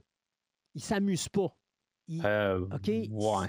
Ils tuent du monde, puis c'est après ça, ils découpent les morceaux de corps, puis là, ils se font des colliers, puis des ci, puis des ça. C'est- pas Ouais. pareil. Alors que dans Who Can, Who Can Kill a Child, il- c'est un jeu pour eux autres. Tu sais, quand la petite fille va frapper le vieil homme avec la canne, elle rigole, elle s'amuse, elle joue. Puis quand le, le- Ouais. le Tom, il parle, puis qu'il la confronte, elle rigole, elle joue, elle s'amuse. Pour elle, c'est un jeu. Ouais. Tu comprends? C'est la naïveté. Puis c'est ce que j'adore avec la mise en scène. c'est Puis tu les regardes, les enfants, puis tu remarqueras que les, les enfants comprennent. euh, La différence entre les enfants de Who Can Kill a Child puis les enfants de euh, Come Out and Play, c'est que les enfants de Who Can Kill a Child, c'est tout, ils sont tous beaux. Tu sais, t'as- t'as- Ouais. t'as- les enfants sont beaux. C'est pas des enfants qui sont laids, déformés ou choses comme ça. Dans Out and Play, ils sont toujours sérieux. Sont, c'est- c'est c'est pas nécessairement des. Ouais, des- mais ils sont comme possédés. Ils sont, sont oui, comme, euh, puis tu sais, ouais, ils n'ont pas pris les, beaux, les plus beaux enfants du village, ça va être plus naturel. Tu sais, bon. Mais dans Child, ils sont toujours beaux. Ça, quand ils font des sourires, ça, ça fait juste renforcer le titre. Comment Ouais. tu peux faire quelque chose de mal contre un enfant comme ça, qui est super adorable, même s'il prend une canne puis qu'il te frappe dessus? Ouais. Puis c'est plus crédible quand le- l'enfant vient chercher son père, puis qu'elle dit Viens-t'en avec moi, papa, viens-t'en avec moi, papa. Tu sais ce qui va se passer. Mais l'enfant Ouais. est tellement magnifique. Tu sais, comme Ouais. il dit, le père, il dit C'est ma fille. Qu'est-ce que tu veux que je fasse? J'ai pas le choix. Dans Comment and Play, désolé, moi, l'enfant viendrait papa, papa, papa. Il n'y a pas aucune crédibilité parce que j'ai vu, moi, ce qu'ils sont capables de faire, puis j'ai pas vu un enfant qui avait le goût de s'amuser. J'ai juste vu des enfants qui ont le goût de couper du monde en morceaux. Euh, alors, moi, je, je, va-t'en. Je veux pas te voir. Ouais. Tu sais. Euh, Ah moi, je, je- je suis entièrement d'accord. C'est, c'est, c'est, c'est, c'est une nuance qui, euh, qui est quand même assez. euh, mais c'est, ça, ça y va avec. Tant qu'à faire les mêmes scènes, comme, comme le, le, le, le, le pêcheur, Mhm. tout, tant qu'à faire la- les mêmes scènes, c'est, ben c'est ça, c'est ça le problème de, de, de, du film, du remake. C'est ça. Je veux dire qu'il il essaie de faire quelques petites variations, mises à jour. Dans le fond, qu'on met. Bon, c'est bon, on décide de mettre ça plus psychopathe, OK. Mais change des affaires, Voilà. change des. des, des, des- OK, puis là, c'est pas une question de changer de pays. Tu sais, le, le- le paysage, euh, je veux dire, il est plus le fun à regarder, mettons, dans Come Out and Play. J'aime mieux ça en tant que tel, juste comme le, le, le setting. Tu sais, mais. change, tu sais, je me suis dit, après un bout, peut-être que justement, quand il va arriver sur l'île ou un, un tel bout, il va avoir vraiment une coupure entre les deux Non. versions. Je ne m'attendais pas à un copier vraiment de, de- un copier-coller, Oui. c'est ça. C'est parce qu'il y a beaucoup, des fois, les remakes, on part pendant, mettons, une demi-heure, on, on a le même, euh, le- la, la prémisse, là, ou le, le- Ouais. même début, là, tu sais. Puis après ça, ben, on part dans une différente direction. mais là, ça montre que c'est probablement la, ben, c'est toujours du cas par cas aussi, parce que des fois, tu arrives, puis tu fais un remake, puis des fois, tu pars dans une autre direction, puis c'est pas la bonne direction non plus. Puis, euh, tu sais, je veux dire, on en parle beaucoup là, dans notre chronique versus, euh, que, que ce soit des Robocop, que ce soit des, euh, des euh, en tout cas, toutes sortes de films qu'on a couverts, Charles Play, que des fois, on part totalement de la conception, on part dans une direction totale. Mm-hmm. Euh, comme Child's Play ou euh, Robocop, qu'on part sensiblement d'une même veine, puis qu'après ça, ben, on part. Euh, c'est ça. Puis là, on décide de juste copier-coller. Puis je veux dire, ça, c'est, je pense que c'est la pire version de, remake. Là, quand on fait, on, copie. Là.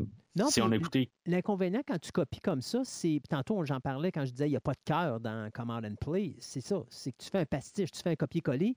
Ben, tu n'es pas capable de vraiment mettre du tien. Tu vas juste faire un copier-coller. Fait que où est le cœur derrière? Où est, euh, où est ton amour? Tu as, beau avoir un, amour pour l'œuvre, mais tant qu'à ça, si tu refais la même affaire, tu n'es plus là parce que tu fais, tu fais juste l'œuvre de quelqu'un d'autre, tu ne fais plus la tienne. Donc, dans ce temps-là, tu peux prendre l'œuvre puis tout simplement apporter des affaires. Donc, la première rencontre aurait pu ne pas être sur le quai mais être plus loin où est-ce que l'enfant peut être justement dans un truc de crème glacée, puis qu'il s'amuse en crème glacée sans savoir que c'est pas de la crème glacée qu'il y a dedans. Puis là, les parents, euh, ben, les adultes veulent avoir de la crème glacée, puis au moment où ils arrivent pour lever le truc, là, l'enfant la referme, puis tu, tu y touches pas, puis là, les deux s'en vont. Tu sais, il y a une manière de changer des ah choses puis qui fait en sorte que là, tu as un intérêt. Puis quand tu reviens sur ça, mais tu te rends compte que c'est pas de la crème glacée qu'il y a dedans, que c'est probablement du sang parce que là, ils ont mis le sang des victimes là-dedans. Tu, comprends? Tu, ben fais quelque chose de totalement différent, puis tu mets ton, ton œuvre à toi là-dedans. Mais là, c'est un copier-coller, il n'y a pas de vie. C'est juste prendre l'œuvre qui a été faite en 76 puis dire je vais montrer que je suis capable de faire mieux, mais tu fais pas mieux, tu fais pire parce que tout ce que tu fais, tu fais juste reproduire l'œuvre de quelqu'un d'autre, mais c'est pas la tienne. C'est celle de quelqu'un d'autre. Oui. Là, c'est. Ben, L'idée, par contre, quand je pense à ça, par contre, là, euh, je pense à des fois, tu sais, comme des, euh, des pièces de théâtre, mm des Roméo et Juliette qui mm-hmm. sont faits depuis des centaines d'années, puis que, tu sais, dans le fond, on refait la même affaire. Euh, c'est pour ça, des fois, je me dis, bon, tu peux-tu parler contre ça? C'est parce ben, qu'on refait la même pièce, en réalité, on, toujours, même en film. Oui, mais c'est toujours ce que le, le, réalisateur va avoir. Le réalisateur, s'il veut juste refaire euh, Roméo et Juliette parce que là, ça fait longtemps qu'il n'y a pas eu un Roméo et Juliette en salle puis qu'il veut le reproduire avec des nouveaux comédiens, c'est une affaire. Mais tu as des réalisateurs qui vont prendre Roméo et Juliette puis qui vont le transformer puis qui vont donner quelque chose de totalement nouveau. Puis c'est plus ces réalisateurs-là qui sont intéressants, mais ça ne veut pas dire que tu peux bitcher l'œuvre euh, qui a été faite avant. Sauf que là, on ne parle pas de Roméo et Juliette. Euh, non, non, non, non, non, non, mais je, je, je, je veux juste explorer l'idée. Ouais. C'est pour ça je, Mais moi, je continue à dire. Puis moi, c'est peut-être ça qui est le problème avec la, la populace d'aujourd'hui ou les, les, les, amateurs de cinéma d'aujourd'hui. Il y a des gens qui vont regarder et vont dire oh, c'est un film de 116, ça va être poche, ça va être laid, ça va être pas bon, puis je ne veux pas l'écouter. Mm-hmm. Fait qu'il faut faire un remake pour que ces gens-là écoutent le film et ils disent Ah, oh, ben finalement, c'était pas mauvais. Je, je, continue à dire qu'il y a des films dans le cinéma que tu ne peux pas retoucher. Ça fait combien d'années qu'on essaye de refaire Exorciste? On ne sera jamais capable de refaire Exorciste. Pourquoi? Non, mais les temps ont changé. Les temps ont changé et le réalisateur a fait des choses qu'aujourd'hui, tu ne serais plus capable de faire. Il faut se mm-hmm. rappeler euh, la séquence finale où est-ce que tu as le père Carras qui tombe dans les escaliers, puis là, tu as, le père Dyers qui arrive à côté puis qui commence à faire sa bénédiction. Ça fait à peu près 20 fois que Friedkin fait la séquence avec lui, puis il n'est pas capable d'avoir une maudite séquence comme du monde parce que le gars, n'est pas un acteur, c'est un vrai prêtre. Puis à un moment donné, il dit Mon père venait avec moi. Il l'amène un petit peu à côté, puis il dit Mon père, je vous aime, puis il gifle, puis il le repute sur le plateau de tournage. On tourne, puis là, tu vois la séquence qui a été gardée sur la bobine, c'est-à-dire l'acteur ou le prêtre qui fait la, bénédiction, puis qui shake comme ça, pas de bon sens, parce qu'il vient d'être giflé. Il est en état de choc. Puis c'était ça qu'il voulait, Fritin. Ton meilleur ami vient de mourir en bas des escaliers, tu es en état de choc. Puis cette première séquence-là, c'est celle qu'il a gardée. Pourquoi c'était la meilleure? Mais tu ça fait longtemps que j'ai écouté Exorcist. mais tu n'aurais plus le droit de faire ça aujourd'hui. Tu ne peux pas arriver ben et gifler un acteur. Bon. Ben mais il y a des films comme ça que tu ne peux pas refaire. Parce qu'à l'époque où elle a été faite, il y a eu un impact culturel qui fait que tu ne peux pas ah, avoir le même impact culturel à ce moment-là. Au Can Kill a Child, tu n'as pas le droit de tuer un enfant à l'écran. Dieu sait que là-dessus, il ne se gêne pas. Euh, aujourd'hui, Aujourd'hui, tu le vois dans Walking Dead. L'introduction de Walking Dead du ah, premier ben épisode, au ralenti, tu as une fille qui se fait buter une balle dans la tête. Mm-hmm. Euh, la petite fille, a peut-être quoi, 12 ans, même pas? Fait que, tu sais, la, mentalité est plus la même. Prends Who Can Kill a Child, a foulé au cinéma, puis je garantis qu'il y a autant d'impact, même plus d'impact, au cinéma que Command and Play va en avoir. Pourquoi? Ça, ça appartient à une œuvre d'un homme qui a aimé ce qu'il a fait, qui a travaillé très dur, Ouais. qui a mis son sang, son âme dans cette œuvre-là, contrairement à un autre qui a juste fait un copier-coller puis qui a dit, bah, moi, je pense ben, que c'est sûr. C'est ça. On va le mettre au goût du jour, c'est- mais c'est- pas la même bon. impact. Ouais, c'est. c'est- Mais c'est- c'est c'est du contexte. C'est toujours du contexte. C'est le- le- ça. Fait que euh, notre couple, dans les deux versions, c'est ça, tu sais, il se promène. Le, crème glacée, je pense que c'est juste dans une des versions, mais tu sais, en, en gros, là, tu sais, il se voit, Mhm. euh, tu sais, il se promène, il se ramasse à un bar, puis, tu sais, ah ben, choix artistique. Au lieu de mettre un poulet brûlé, il y a des toasts qui brûlaient encore. Le Ouais. toaster marchait encore. Ben oui. Je, je- en tout cas, Euh, le toaster marchait encore. Je comprends un poulet, tu sais, je veux dire, qui, qui est sur euh, sa broche puis qui tourne pendant des heures. C'est un four qui est fait pour ça. Exact. Un toaster, il y a genre un maximum de une heure, quelque chose de même, là, tu sais. Je veux dire, c'est c'est comme. Le feu Ben, ça, pour mettre des toasts, là, tu sais, pour mettre des toasts, tu mets pas ça à l'infini. là. C'est des toasts, mon Exact. là. Tu sais, c'est- En tout cas, ça marche pas. là. Euh, Puis, ben, c'était comme. euh, t'as- des variations là-dedans, là, où, euh, ce qui- éventuellement, ils se rendent compte qu'ils sont tout seuls. Dans euh, la version de Command and Play, euh, Beth, elle a comme un soupçon un petit peu plus rapide que quelque chose qui se, qui, se produit, par contre. Je veux dire, euh, c'est pas long, là. je pense qu'ils sont même pas rendus au bord. Elle dit il y a quelque chose de louche ici.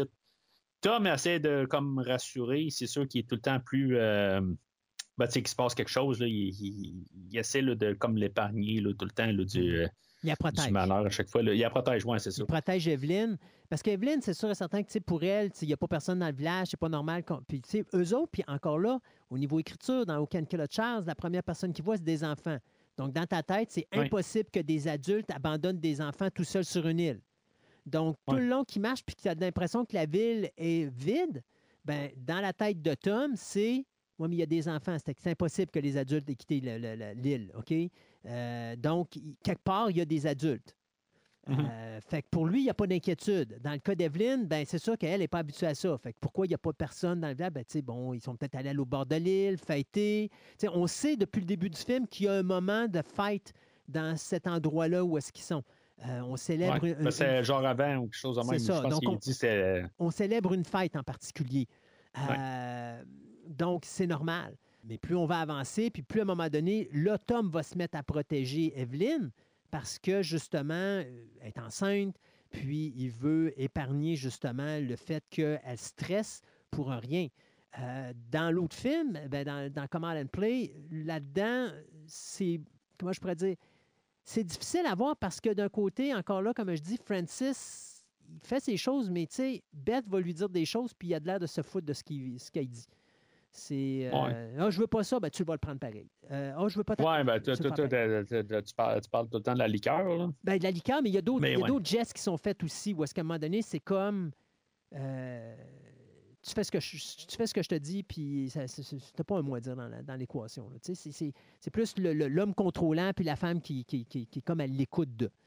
Euh, ça, c'est c'est peut-être quelque Ouais. chose qui, qui- que je trouve un petit peu plus. Mais ça, je pense que ça vient avec la mentalité du réalisateur euh, que plus l'aspect du film comme tel. C'est peut-être une, des raisons pourquoi qu'on voit moins Beth dans, dans la version de Command and Play. Puis comme tu dis, la première fois qu'on la voit dans l'ombre, puis qu'on ne porte pas tellement d'attention parce Ouais, que. ben, c'est. Bizarre.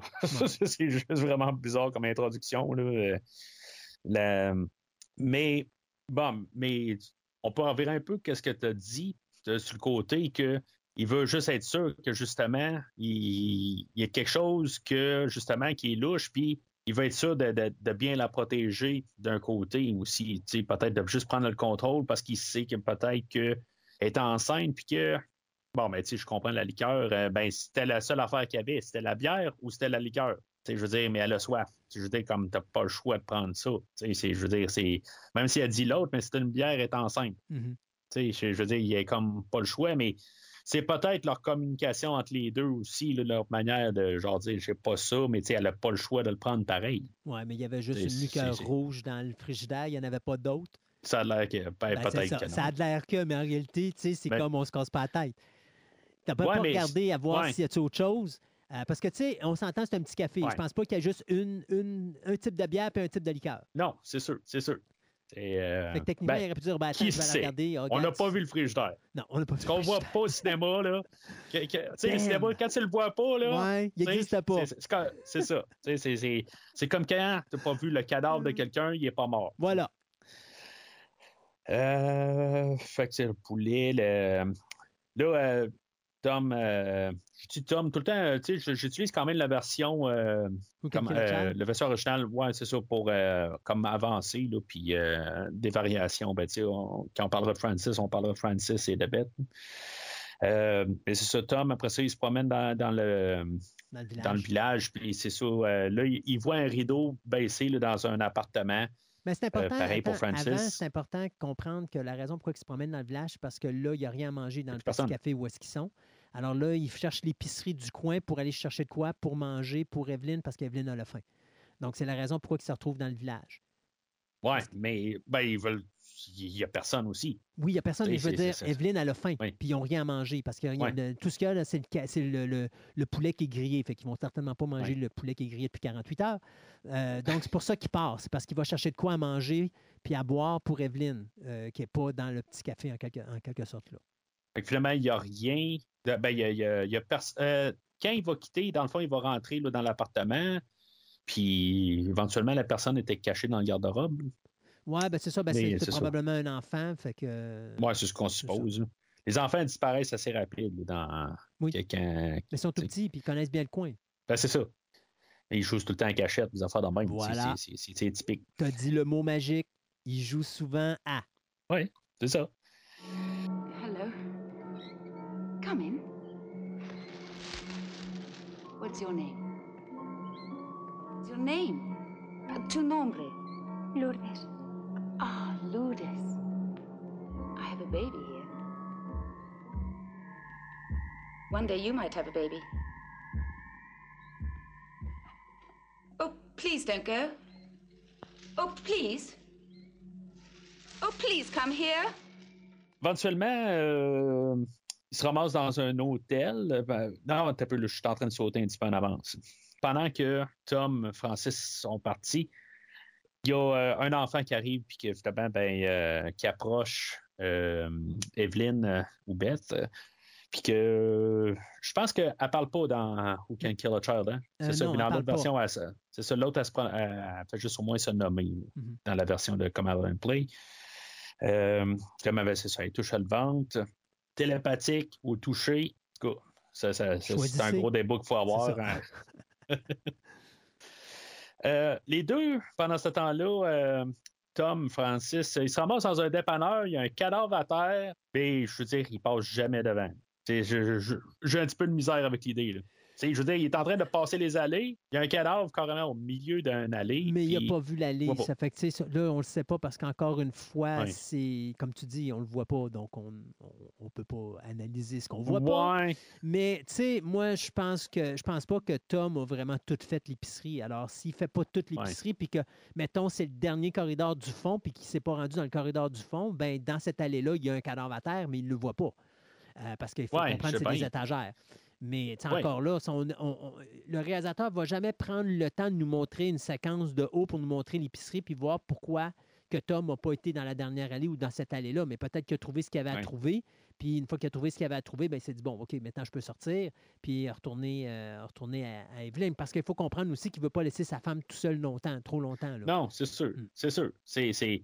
Mais tu sais, le champ de vision, là, tu sais, quand je veux dire, tu fais une allée, là, quand tu avances, je veux dire, la, la probabilité qu'il n'a pas regardé en passant en face de l'allée, c'est très minime, mais il l'a pas fait. Il n'est peut-être pas passé devant l'allée.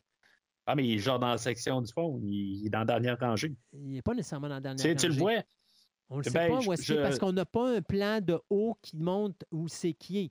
Donc, tu n'as pas vraiment, euh, comment je pourrais dire, ben, si tu regardes How Kill a Child, tu vois qu'il est comme au bout de l'allée, il est au bout d'une allée. il rentre dans l'allée. Il- Oui. Non, non, mais la séquence, ça commence qui est au bout de l'allée où ce qu'il est, mais tu le vois comme au bout du corridor. Là, tu sais, je veux dire, il est en train d'embarquer dans cette version, dans, dans cette allée-là, à partir de, du côté de où ce qu'on voit le cadavre. OK. Mais tu sais, techniquement, il, il regardait peut-être le, le- le- le- les, les cannes au bout du corridor, puis euh, en tournant sur l'allée, il y, il avait vraiment un- une vision là, de. Un- comme euh, un- une vision de cheval. là. Je, veux dire, tu sais, je veux dire, c'est des œillères. Là. C'est une vision de cheval, des œillères. Ouais. en tout cas, c'est ça, tu sais. Mais je cherche des poux, là. Tu cherches des je- Mais c'est c'est très peu probable.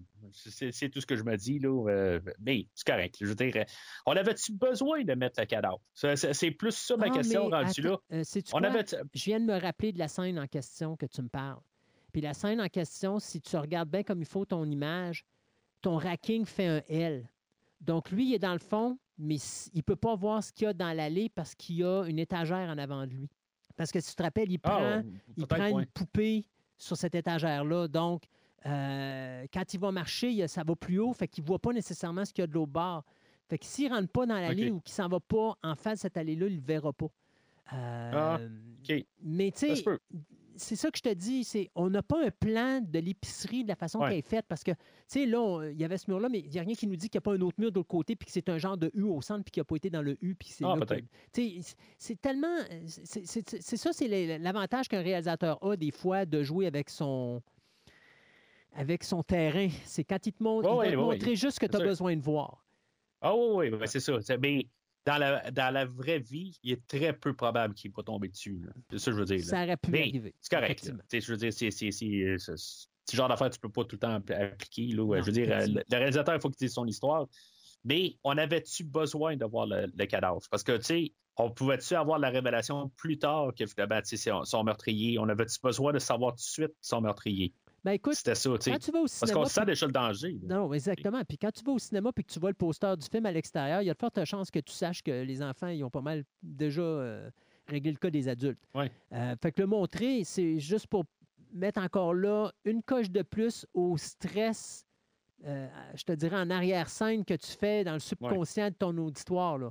Tu as eu tes deux, tes deux morts au début, euh, puis il y a tout, tu as toujours cette musique. C'est pas une grosse musique, c'est juste Non, non. une note Ambiance. qui est mis Ouais. là quand il découvre le corps. Euh, une note que tu vas entendre quand on découvre le deuxième corps puis que tu as le sifflet qui est mis sur la plage. Et la note que tu vas entendre surtout quand que, justement, Tom essaye d'ouvrir le sac euh, de pêche du petit garçon sur le quai, puis que le petit garçon prend la main puis qu'il va fermer son chose. Tu encore une petite note de musique. Mais quand tu écoutes ça, il n'y a pas Mm. grand-chose au niveau musical après ça. Non, non, non, non. Donc, Non, ça, c'est tout, c'est toutes des, des choses qu'on travaille du côté du réalisateur pour justement faire monter une ambiance d'insécurité chez l'audi- le spectateur pour lui dire il y a, oui, on vous montre des belles affaires, oui, ça va bien, mais il y a quelque chose qui ne va pas. Il y a quelque chose qui ne va pas. Donc, montrer un corps, tu sais qu'il y a, y y un décès, tu sais, OK, mais là, qu'est-ce qui va arriver avec nos héros? Pourquoi qu'il ne va pas? Ah, un peu comme Michael Myers et euh, Laurie Strode. Laurie, elle pense que Michael il est mort, elle tourne le dos, puis pendant ce temps-là, tu vois que Michael se lève en arrière puis qu'il s'approche. Laurie ne l'a jamais vu. Mais toi, Ouais. le spectateur, tu le vois, ça fait monter un stress Oh oui. en toi. Donc, c'est à peu oui, près oui. la même. C'est une autre façon de voir, euh, de voir l'affaire. C'est une manière de dire l'histoire. C'est c'est- Parce que c'est par le côté réel, la chose, qu'elle l'entend pas respirer euh, quand il se rapproche, euh, des affaires de même, qu'elle n'entend pas les pas, tu sais, je veux dire, c'est impossible. C'est ça. Mais c'est, mais c'est une manière de dire l'histoire. C'est ça, exact. tout simplement. Là. Tu, tu peux pas mettre tout le temps le côté réel Non. à 100% parce que sinon, tu ne pourras pas jamais dire une histoire normale. là. Exact. Surtout dans le domaine de l'art. Euh, fait que c'est ça, on a trouvé le, le, le cadavre, mais c'est sûr, c'était juste, je me disais, est-ce qu'on avait besoin pour monter la tension ou pas? Est-ce qu'on peut garder ça en, en- encore, tu sais, je veux dire, pour avoir une meilleure euh, révélation plus tard, qui sont meurtriers? Moi, je pense que c'est Euh, juste. même si on l'a déjà eu. Ouais, mais je pense que C'est là, juste pour c'est qu'il se passe quelque que- chose. hein? Ben, oui, voilà. Parce que, tu sais, veux, veux pas, là, t'es rendu à peu près à quoi, une trentaine de minutes? Euh, Ouais, fait que, tu sais, veux, veux pas, il faut, il faut qu'il se passe de quoi pour intéresser ton auditoire. Il faut pas que ton auditoire débloque. Donc, le réalisateur sait exactement où mettre ses points pour dire, OK, là, je risque de perdre l'intérêt de mon, de mon auditoire. On va mettre une scène qui va remonter l'auditoire. Oh, OK, oh, OK, là, ça va-tu commencer là? Oh, il se passe quelque Ouais. chose. Tu sais, Puis ça garde ton intérêt. Fait que là, euh, c'est ça. euh, éventuellement, euh, on a euh, Beth, que elle, ben, à force de, de se tourner les pouces pendant que Tom est parti, elle, elle voit, avec son œil de lynx, euh, elle voit qu'il y a une, quelqu'un avec une canne, euh, genre au bout de la rue, a dit Hey, euh, il y a un monsieur avec une canne. Là. Mais tu sais, on voit. Dans les deux versions, on voit juste la canne. Ouais. Tu sais, je, ça, je veux dire, il aurait pu changer ça. Tu sais, genre, au moins de montrer que le monsieur, il est là vraiment, ou quelque chose de même, il est en train. Mais je, je- je excuse, trouve juste ça bizarre, ça. dans la version de Who Can Kill a Child, elle dit J'ai vu un vieil homme. Il vient de tourner sur le coin. Tu vois la canne, là où il y a la canne. Euh, mais elle, Ah, elle l'a vu. Elle, elle a vu le, le vieil homme tourner le coin. Euh, c'est pour ça qu'elle dit justement à Tom Hey, euh, finalement, il y a, y y y quelqu'un dans, le village. Mais puis là, c'est là que Tom il dit Moi, mais où ça? Puis c'est là qu'elle dit ben, Regarde, on voit encore le bout de sa canne là, sur, le, sur le coin. là. OK. Mais tu sais, la canne, elle bouge. Ben, Non, non, mais il est il- beau. il- Écoute, il, il fait chaud là, quand même, pauvre petit. Il n'est pas, jeune, le petit monsieur. là. Non, c'est sûr. C'est- il y a euh, 83 ans, deux mois, un jour. Voilà. Euh, je vais le donner à Makinov. Ça, par contre, parce que ben, même si ça, il aurait pu quand même faire quelque chose de différent. Comme je dis, pareil, je- je- juste qu'on le voit quand même tourner le coin, quelque chose de même. là. Mais le fait que. Il est-tu mort, le monsieur, ou il est pas mort? Dans Makinov, il est pas mort. Il est clairement pas mort, mais je veux dire, c'est quasiment subtil que tu vois qu'il je veux dire, il ouvre un peu les yeux, puis euh, il est un peu tout étourdi, puis c'est pour ça qu'il le prend, puis qu'il l'amène ailleurs. Version originale, je pense qu'il est mort. Il fait juste l'amener, puis parce qu'il l'amène ailleurs. Ouais. Euh, Oui. C'est pas très clair, mais euh, s'il est pas Ah, mort. donne-le à Makinov, au moins. S'il est C'est pas mort- un point. S'il est pas mort, il est pas fort. OK? Euh, dans la version de a Child, parce que de toute façon, euh, tu sais, il se débat même pas avec les enfants. Fait que moi, je pense qu'il l'a tué. Euh, je donne rien à Makinov. Arrête-toi. je donne rien à Makinov. Tu sais que je suis pas un gars qui va encourager des remakes pour le plaisir de faire des remakes. Non, je, je sais. je- Surtout pas quand Mais- c'est un chef-d'œuvre. Mais il, puis, l'amène, puis, mais c'est- c'est ça, dans, dans Who Can Kill a Child, aussitôt qu'il. euh, Tom, là, il, il- c'est un fumeur, hein. Genre, à toutes les fois qu'il est capable d'arrêter, il sort son paquet de cigarettes, puis il commence à fumer. Puis là, ben, il sort de la. Il fait juste comme traverser la, la porte. euh, Ouais. Puis les enfants sont arrivés là, comme euh, des ravageurs, là, sont arrivés, là, puis je veux dire, ils l'ont ramassé, puis sont partis avec dans l'espace de, 5 secondes. là. Ils attendaient juste qu'il passe la porte, il ramasse euh, le vieux monsieur, puis il l'accroche. Mais ça, tu Ça vois. en- euh, Dans Who Can Kill a Child, il, il te montre toute la séquence pendant que tu vois Tom qui marche. Ouais, mais il est juste à côté. Ouais, mais c'est Ouais, mais il est juste, ça. juste, juste à côté. Oui, mais... Dans, dans, dans Makinov, le- j'aime pas ça dire ça devant toi, mais la, la manière que la mise en scène est apportée, c'est un petit peu, Ben, était un petit peu mieux. Moi, je te dirais, ça, c'est peut-être le point faible du film. Puis je, parle de, de Who Can Kill a Child. Euh, puis je m'explique pourquoi. Euh, avec ce qui vient de se passer, là, moi, le premier, là, j'abandonnerais pas Evelyn toute seule. Hmm. On se comprend, là? Oh, Et- oui, ben oui, ben et oui. ça, c'est le seul moment dans le film que je pense qu'il y a une vraie faiblesse à ce niveau-là. Parce que c'est beau d'amener. Mais ça, tu vois que c'était un, moment qui était fait juste pour dire OK, Tom, ton île, là, ben, est remplie d'enfants meurtriers. Puis euh, c'était la séquence pour que tu le découvres.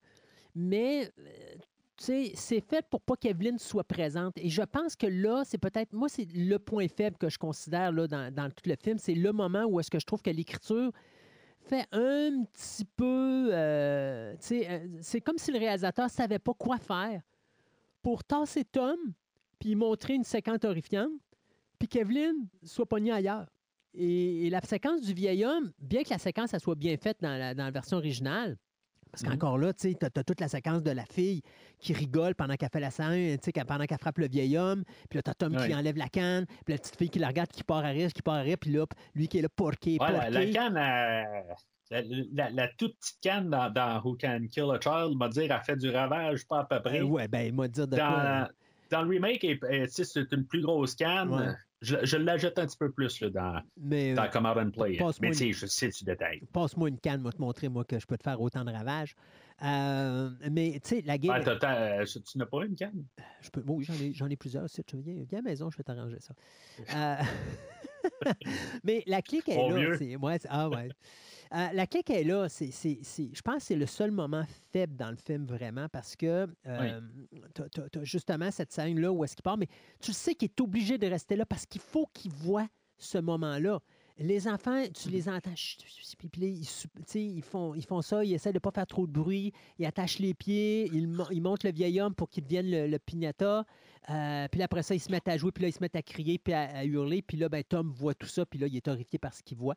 Euh, puis d'ailleurs, rassurez-vous, la scène a été tournée en deux shots différentes, c'est-à-dire que les enfants ont filmé la séquence du piñata, puis le vieil homme qui était sur un câble a été filmé avec une autre équipe alors qu'il n'y avait pas d'enfants autour. Fait qu'il n'y a pas d'enfants qui étaient présents au moment où on a décidé de jouer au piñata avec le vieil homme. Mais. euh, C'est plate, ça. Ça enlève du réalisme. ah, ben arrête donc. Mais ça paraît pas quand tu regardes la séquence, euh, la séquence finale, c'est tellement bien monté. Mais quand même, tu sais, c'est- c'est. Oui, effectivement, je suis d'accord avec toi qu'à ce niveau-là, c'est une scène qui est assez faible, mais elle a quand même un impact euh, Ah, ben oui. visuel, là, parce que là, tu es en 1976, puis là, tu vois pour la première fois l'horreur que sont capables de faire ces enfants-là. Et ce que j'aime beaucoup de ce film-là, c'est, tout comme on a fait avec Exorcist en 73, euh, c'est subtil, on te le montre pas, c'est juste, euh, comment je pourrais dire, donc, euh, j'ai oublié. Ouais, là, ça se passe entre les deux oreilles. Ça se passe entre les Le- deux le- oreilles, exactement. Euh, tu imagines ce qui va se passer, tu le vois pas. Et c'est la beauté d'un bon film d'horreur comme ça. Euh, c'est que tu- la, la pire, les pires images horrifiantes que tu peux voir, ce sont les images horrifiantes qui sont dans ta tête et non pas celles que tu vas voir de tes propres yeux. On a vu ça avec Texas Chainsaw Massacre où plein de gens pensaient que, à un moment donné, quand que Leatherface va mettre sur le crochet la femme, que tu voyais le crochet passer à travers de la- de la- du corps de la madame. Jamais on a vu ça. Mais Non, mais il n'y a pas tant de sang que ça aussi. Le monde Non. pense que. Ben, c'est surtout à cause de la. Euh, voyons comment elle s'appelle à la fin, euh, qui est toute pleine de sang elle-même. Mais Ouais, c'est à peu ben, près le seul sang qu'on voit. C'est ça, exactement. Mais tu veux dire, le fait de juste faire, c'est toujours du réalisme, de faire la Mhm. séquence que quand Leatherface prend la femme puis qu'il la met sur le crochet, il y a comme un soubresaut. Et ce soubresaut-là donnait l'impression aux gens que tu voyais le crochet sortir. puis Ouais. bon. Euh, même chose avec Exorcist, où est-ce qu'à chaque fois que le monde s'arrivait, c'était toujours la putain de porte que tu voyais. Tu voyais pas ce qu'il y avait de l'autre bord. Puis là, on ouvrait la porte, puis là, tu voyais le spectacle. Mais dans ta tête, tu t'étais monté une image horrifiante. Ben, c'est exactement la même, fa- la même affaire avec la scène du piñata. C'est que tu t'imagines l'écœuranterie qui va Ouais. survenir, mais tu ne le vois pas du tout. Et Ouais. ça, c'est pour moi, c'est ça le, le, le- le- le talent d'un bon réalisateur quand il est capable de te terroriser avec une scène sans rien te montrer. Le cadavre était pas. euh, ben, pas le cadavre. Le, vieux monsieur, avant d'être mort ou pas mort, ou peu importe, quand, quand le- le- quand Tom le, le- l'amène, euh, il n'y a pas une goutte de sang sur lui. Oui, il y en a sur la tête. Tu- Il y en a sur la tête? Oui, oui, il y en a sur le visage. OK. Mais euh, je veux dire, il ne tient pas avec sa tête, il tient avec son. euh, il l'a sur lui, là, tu sais. Il l'a sur lui, puis tu remarques sa chemise, Mais il y a pas du une- sang dessus. Sur, euh, sur Francis, oui, Sur- mais pas ouais, sur. Sur Tom, il y a, oui, sur Tom, il y a, il y a du sang sur, sa chemise, sur le bas de sa chemise. Ah oui? Ouais. OK, je- j'ai essayé de faire attention puis regarder, puis j'ai absolument rien vu. Oui, non, c'est ça, c'est dans le bas de sa En tout cas, chemise. il n'était pas. euh, pour tout le sang qu'il y avait, le, le- le monsieur, il n'y a pas autant de sang qu'il devrait en avoir. Mais ce qui est correct, c'est c'est une question technique. C'est ça. Euh, cherche des poux. Oui, j'ai C'est ça. Fait que euh, Evelyne, euh, ou sa contrepartie Beth, euh, se met à crier Tom ou Francis. puis parce que là, finalement, il tombe face à face à quelqu'un qui est encore vivant, qui a padré dans l'original, puis j'ai aucune idée c'est quoi son nom là, dans le dans le remake. là. C'est, euh, je, je pense, que c'est un acteur connu par contre là, que, Tu parles dans le remake? je- Ouais, dans le remake, là, c'est pas euh, Gerardo euh, Taracena. Ouais, c'est ça, je pense que j'ai parlé de lui dans, dans Apocalyptico, que, Apocalypto, que j'ai couvert au podcast là, l'année passée. Mais oui, effectivement, Et, il c'est un, c'est un The Man with No Name, mais c'est pas Clint Eastwood. Puis euh, je l'ai catché à joke, inquiète pas. Mais c'est ça, que lui, il est là, puis euh, dans le fond, c'est juste pour nous dire un peu qu'est-ce qui s'est passé dans les faits, mais sans nous expliquer exactement pourquoi. C'est juste pour nous dire que ça, le- ça, fou euh, la journée avant, à 11h30, puis que euh, c'est. c'est, euh, ça. Dans le fond, pour quelqu'un, puis quelqu'un pour s'attacher, dans le fond, c'est, toujours le, le, le personnage qu'on doit vouloir- voir mourir, qu'on qu'on prend un peu là, Ben, c'est juste pour qu'on, en guillemets, on s'attache peut-être un peu rapidement, là, mais bon, attache pas à- en deux minutes, là, tu t'attaches pas à un personnage là, de même. Là. Euh, puis que finalement, ben, c'est comme tu as dit tantôt, ben, sa, sa fille euh, à, ce point, puis euh, finalement, ben, les deux, c'est la même. mais, Je, je, je comprends pas pourquoi il a pas changé ça un petit peu. Tu sais, Je veux dire, c'est la même, euh, même affaire là, dans les deux. maman et grand-maman sont malades, viens avec moi, papy, puis c'est ça. C'est ça. C'est. Au pire, vire en carnage total. Vire total. là. Tu sais, je veux dire, c'est, c'est, c'est- Fais du Rob Zombie. Là. C'est le- sur Halloween 78, puis son, son film. Fais, fais la totale. je veux dire, fais-la retourner de bord, puis que là, tous les, les enfants là, sont là, puis je veux dire, elles le mettent en morceaux, il y a du sang partout. Tu, comprends, je veux dire? C'est. c'est change quelque chose. Ouais. Mais là, c'est, je veux dire, c'est comme elle suit, puis ils s'en vont sur. euh, euh, ils montent l'allée, puis ils disparaissent, puis finalement, ben, il se met à crier, puis euh, c'est pas mal ça pour lui. Euh, non, je pense qu'on le voit. Je pense qu'il y a des enfants qui, qui le ramassent, là, il est à terre, puis il donne des coups de pied, puis mais ça Ouais. finit là. là. Mais tu sais, il y a, il y a quelque chose aussi qui est, qui est le fun, parce que là, on est déjà rendu à ça, mais il y a un moment que tu as sauté dans Who Can Kill a Child, parce qu'à un moment donné, bon, il est arrivé l'affaire du pignata. Euh, Tom revient, mais là, c'est comme, hey, OK, il faut partir. Mais ce qu'il faut comprendre, c'est que depuis le début qu'ils sont arrivés sur l'île, il y a quelqu'un qui essaye de communiquer avec Ouais. eux par Ben, téléphone. J'étais là, là. OK. J'étais là parce que là, c'est là que, finalement, ben, tu sais, qu'on, en guillemets, on règle son compte. Euh, Ouais, ben c'est parce que que l'histoire ce qui explique pourquoi les, Tom et Evelyn ne sont pas partis de l'île encore, c'est Ouais. que à chaque fois qu'ils arrivent à partir de l'île, ce téléphone-là sonne, puis là, il essaie de trouver c'est qui, puis il essaie de trouver où est-ce qu'elle est, cette personne-là, pour partir avec puis il elle. sonne dessus. Oui, Le téléphone, il sonne dessus. C'est Oui. des sacrifices. puis ça te fait faire un jump. euh, Ouais, ça, c'est des bonnes jump scares. Ça, c'est, Mais ça, tu sais, c'est encore l'intérêt d'un bon metteur en scène qui travaille bien sa, Oui. sa traction. Il sait très bien que le monde, là, t'es- tu sais, il faut que tu montes ton suspense. Tu n'as pas de musique. Donc, qu'est-ce, que, qu'est-ce qui te sert pour monter ton suspense? C'est ton son, ambi- ton son ambiant. Donc, bang, Oui. tu vas monter ton son de téléphone. Ouais, mais elle n'arrête pas. Ah Le non. téléphone, je veux dire, ça sonne, ça sonne, ça Ça sonne. Exact. euh, tu sais, que- que- quand tu dors le matin puis le téléphone sonne de même, là, euh, je veux dire, tu Mm. peux pas arriver et dire Ah ben je prendrai la boîte vocale ou euh, éventuellement je, je vais rappeler. Sacrifice. Non, non, mais là, c'est parce que là, fais attention, le temps 1976, il n'y a pas de boîte vocale. Oui. Oui, Euh, effectivement. Mais quand même, tu sais, c'est- encore là, c'est une façon ingénieuse de s'assurer que tes personnages, puis que ça soit crédible, restent sur l'île. Parce qu'on s'entend qu'à un moment ou à un autre, là, moi, le premier, je prends ma blonde, sac mon camp, puis on va dans le bateau, puis on sac notre camp. Là, là-dedans, à chaque fois qu'il arrive pour partir, il arrive toujours quelque chose de crédible qui va faire que c'est pas niaiseux, puis qu'ils sont obligés de rester là. Tu sais, c'est pas une facilité de scénarisation de dire, OK, ben là, je reste là parce que finalement, ce que j'ai vu, c'est juste un cas isolé, ils sont pas de même, puis je vais continuer à m'obstiner à rester là. C'est pas ça. C'est que là, ils veulent partir. Mais là, par exemple, le téléphone sonne, puis là, il y a encore une autre personne qui est survivante. Et là, ben, c'est, c'est des bonnes personnes. Tu le sais depuis le début. Ouais, Donc, mais dans- dans leur cas, c'est de dire Ouais, mais là, on va partir, mais avant de partir, il faut trouver cette personne-là pour l'amener avec nous, pour lui sauver la vie aussi, parce que c'est une vie. On ne peut pas la, la domper là puis la laisser crever là. Il faut qu'on l'aide. non, mais mais il faut qu'elle s'aide aussi parce que là, quand elle appelle, ils répondent, c'est genre euh, Oui, mais c'est une Allemande, elle ne parle pas l'anglais, puis elle parle pas. Le- mais elle parle pas fort. Je Non. veux dire, euh, c'est comme il comprend rien. C'est comme il dit, peux-tu parler plus fort? Oui, mais elle ne peut pas Hey, parler trop fort. Les enfants sont autour.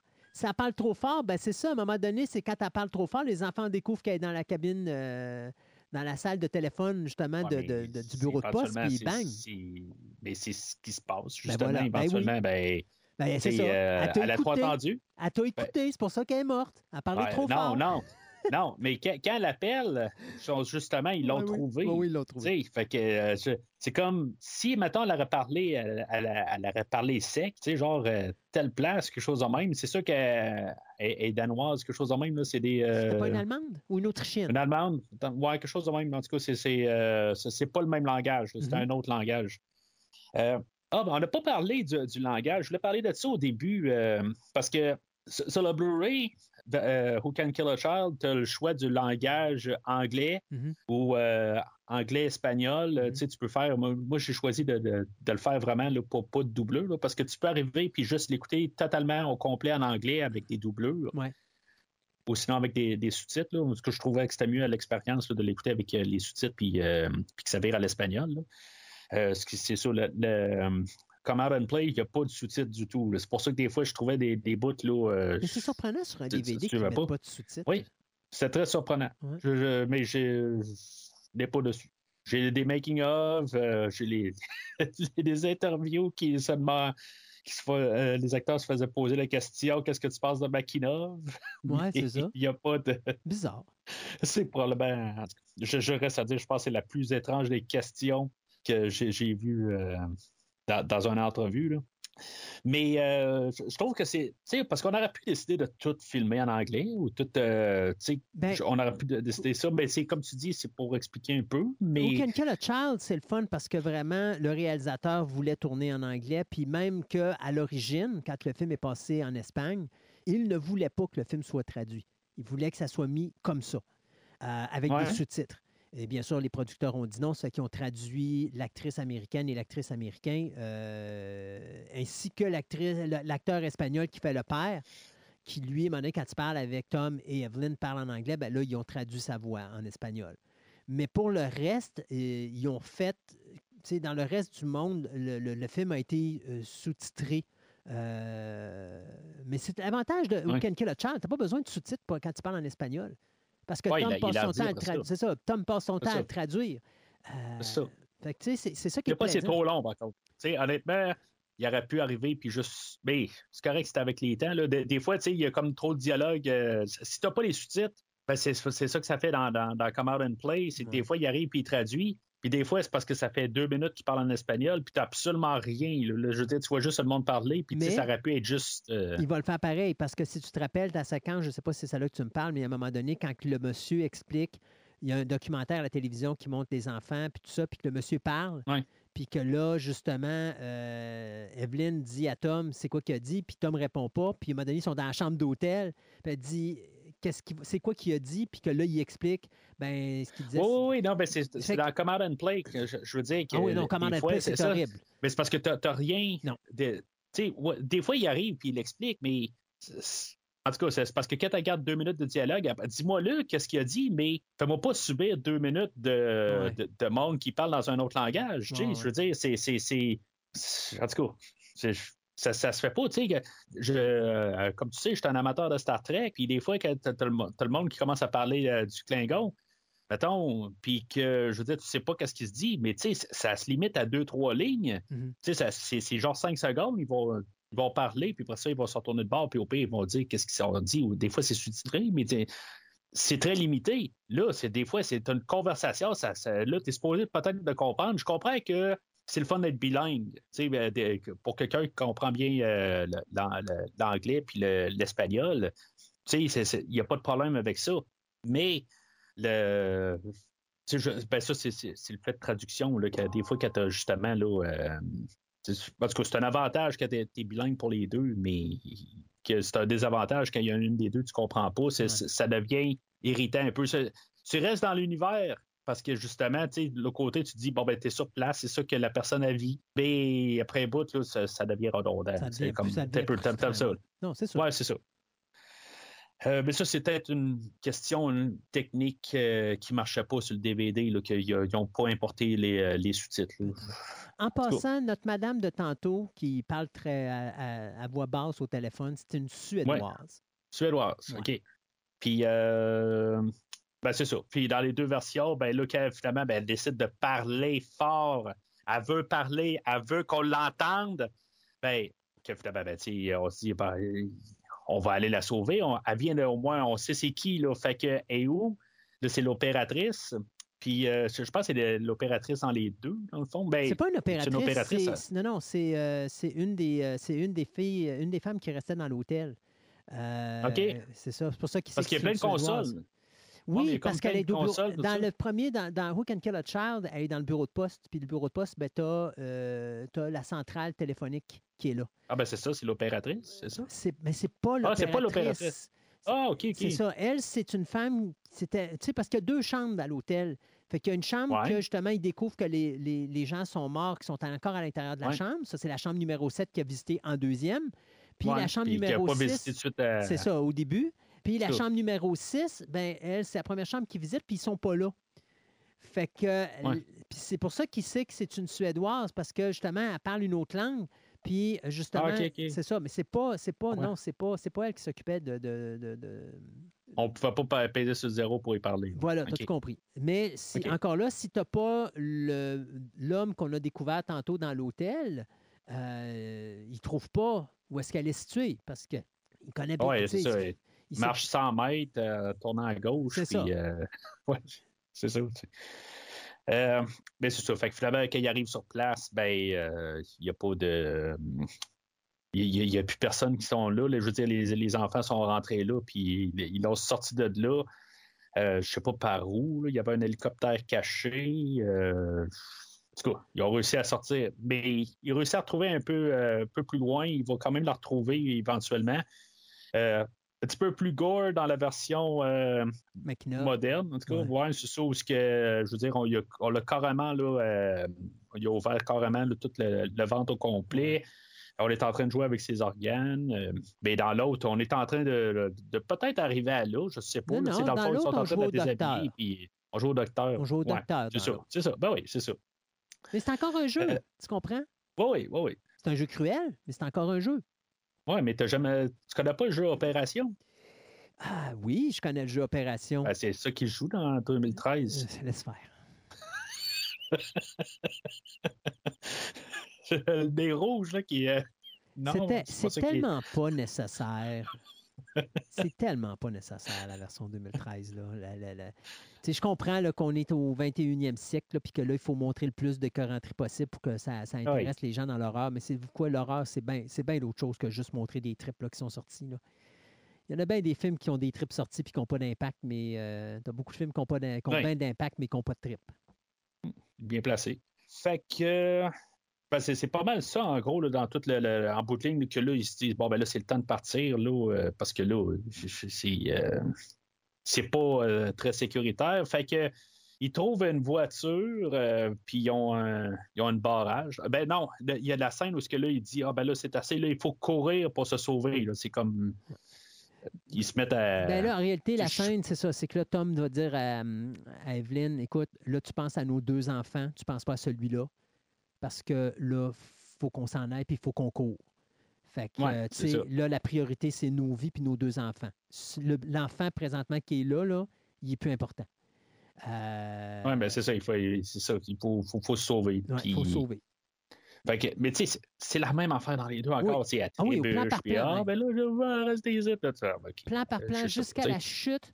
Je te dirais, la seule différence, c'est que Aucun Kill a Child est filmé d'une belle manière avec des caméras stables, contrairement à euh, Come Out and Play avec la putain de caméra à l'épaule encore que tu as juste le goût de vomir parce que tout ce que tu vois, c'est une terre qui tremble. Tu es à 8,9 à l'échelle de Richter. Euh, Peut-être que ça arrive en même temps ah, aussi. là. regarde. C'est- cette- ça, cette technologie. pas besoin d'explication de savoir s'il y a un tremblement de terre en même temps. Non, non. Stuff. Mais de toute façon, euh, toute cette façon de tourner, je suis tellement tanné de ça. Là. C'est- T'as pas fini. Ben, ça, ça se contente de s'estomper Ouais. parce que tranquillement, pas vite, ils sont en train d'arrêter ça. Parce que justement, ils se Ouais. rendent compte que là, ils font de moins en moins d'argent avec ce genre de choses-là parce que les gens, ça les écœure tout simplement. Mais euh, Ouais. c'est- c'est c'est un. Ben, c'est, c'est, c'est, c'est- c'est- ben, c'est du temps. Là. On était peut-être même de commencer à finir ça un peu. c'est depuis 2002, genre, là, euh, qu'on utilisait ça, là, surtout comme dans Ben, affaires de même. C'est Blair Witch Project Ben oui. qui a Ah, starté ben oui, la mode. Euh, et puis, mais tu sais, Non, mais le commerce, ouais. Il y a des moments où c'est bien utilisé. ouais. Tu sais, Je prends juste Saving Private Ryan de Steven Spielberg. Toute la séquence du débarquement de Normandie, tu as besoin d'avoir une caméra à l'épaule. Tu es dedans. Ouais, mais c'est pas le film. Mais c'est pas le film. Puis deuxièmement, les, les séquences sont tournées d'une manière quand même professionnelle. Tu as beau de caméra à l'épaule, ça va pas bouger un point de te rendre malade. Tu comprends? Euh, Ouais. C'est un, mouvement qui est réaliste, mais c'est un mouvement qui est aussi, euh, tu sais, qui se garde une petite gêne pour dire que, tu sais, il y a peut-être des gens que ça va déranger de bouger comme ça. Fait que je veux pas perdre mon auditoire. Ça fait que oui, on va en faire, mais on va pas en faire. Tu sais, on va arrêter ça avec des mouvements, de, de- de- de- des images stables ou des choses comme ça. Ouais. Mais quand tu fais euh, cinq minutes là, où est-ce que ça bouge puis ça part de tous côtés, puis euh, Command and Play il est très fort sur la caméra à l'épaule. De toute façon, on ne peut pas le blâmer. Ça coûte, il n'y a pas eu beaucoup d'argent pour faire ce film-là. Ça fait qu'il fallait qu'il sauve la- sur le trépied. Euh, mais la séquence Il de est pour poursuite. même pas un million. Oui, hein. c'est ça. Et La, la séquence, c'est c'est ça, c'est ça qu'il fait. On y court, puis euh, c'est pratiquement du plan par plan. là. Quand Evelyne, euh, tombe puis que Beth euh, tombe, ben, sais-tu quoi, les deux, c'est pareil. Oui, c'est ça. Ils tombent exactement dans le même cadrage, de la même manière, puis c'est comme. OK, tu n'aurais pas pu la faire tomber autrement. C'est comme. Oui. Tomber de par en arrière. Ouais, ou encore juste lâcher la main puis aller t'écraser sur un mur puis dire là, je suis plus capable. Puis là, il est obligé d'aller la rechercher parce qu'elle est en train d'écraser par terre parce qu'elle est épuisée. Tu pas obligé de la faire tomber. Tu t'as plein de Elle façons. tombe, elle fait des tonneaux. Oui, c'est ça. Elle tombe, puis là, comme dans les films de L'agent fait la farce, il y, a une grosse, il y a une grosse colline à ce moment-là, puis elle tombe jusqu'en bas de la colline. Puis il est obligé Ouais. d'aller la chercher en bas, puis de la remonter, puis de continuer la poursuite. Ah ouais. pour- C'est comme ça. Puis il la tient par un bras. C'est ça. Puis, euh, Puis là, elle se tape toutes T'sais- les roches, puis tout le kit, la tête, sur le ventre, tout le kit. Oui, non, c'est ça. Oui. Ouais, ouais. on vient d'améliorer un peu. Déjà. Juste des. des... viens nous voir. On va t'organiser ça, nous autres, la direction photo. On va mettre ça dans, dans- sur sa boîte vocale. Ouais. Parce qu'on a ça à cette heure dans des boîtes vocales. Ben oui, exactement. Fait que. euh, éventuellement, ben, c'est ça. tu sais, Il se rend dans une voiture. Puis euh, là, il y a. le- court, tous les enfants qui-. Et là, les enfants font un barrage pour pas qu'ils se rendent, parce que là, ils veulent se rendre au bateau qui est sur le quai. Ouais. Et là, les enfants ça. vont faire un barrage sur la porte de sortie, la seule porte du village qui amène Ouais, au la quai. seule et unique. La seule et unique. C'est ça. Et, et à proximité, c'est donc bien drôle, mais il y a un Jeep avec un Ouais. individu qui est mort là-dedans, puis il n'y a personne qui a pensé à enlever les clés. Ils sont encore là. C'est. euh, Ouais, mais ça, ça tu sais, c'est. c'est- Ouais. Ouais, ils ont pas enlevé les clés. Ben, il est mort là, ben, tu sais, ils s'en foutent, là. C'est ça. Les autres, ils veulent aller rejouer ailleurs, mais tu sais, il n'y a pas d'enfants qui ont joué avec l'auto. Ça, c'est. Non. Ça, il y Ils n'ont pas l'âge encore. Non, ils n'ont pas l'âge, c'est ça. Ils respectent quand même leur- l'âge de conduite. C'est Non, pas pire, ça. Non, non, c'est comme aux États-Unis. T'as le droit, t'as- un enfant peut jouer avec un gun, mais il n'a pas le droit de conduire une voiture. Voyons. ouais. Touché. Puis, euh, fait que finalement, ben, tu sais, c'est ça. Ils font un 180, puis euh, ils se ramassent à un autre bout de, de, de, de- de l'île. qu'il y a une maison là où que, il, y a, euh, il y a une mère, puis sa mère à elle, là, dans le fond, la grand-mère de quatre enfants qui sont là. Euh, puis qu'eux autres, ils n'ont pas été infectés encore. Non, parce que là, c'est, on est à l'autre bout de l'île, puis c'est une île de Ouais. pêcheurs. Donc euh, là, le mari puis le grand-papa probablement sont partis euh, sur l'eau pour pêcher. Euh, puis les enfants qui sont sur ce coin de l'île-là n'ont pas été contaminés par les autres enfants parce ça. que probablement que euh, pourquoi est-ce qu'on irait là, étant donné que notre plaisir, c'est de jouer dans notre village?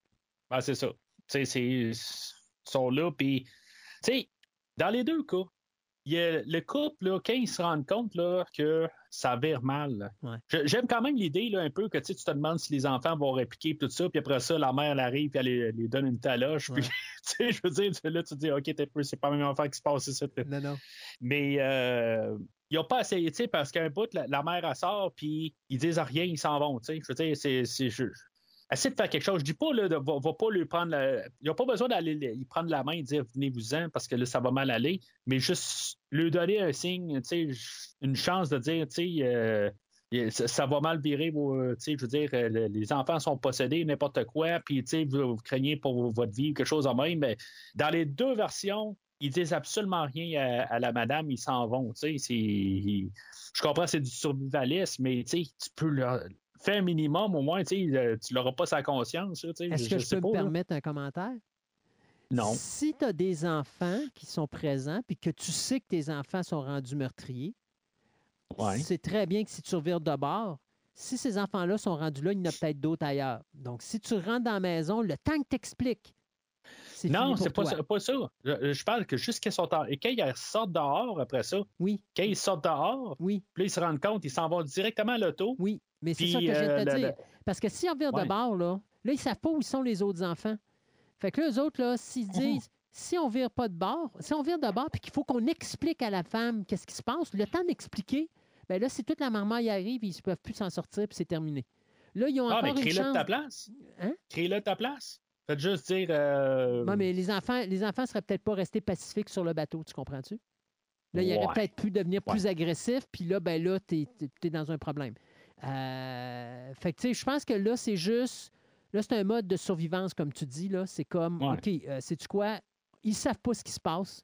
Le temps qu'on va leur expliquer, on va y passer nous autres avec. Fait que, au diable, on s'en va.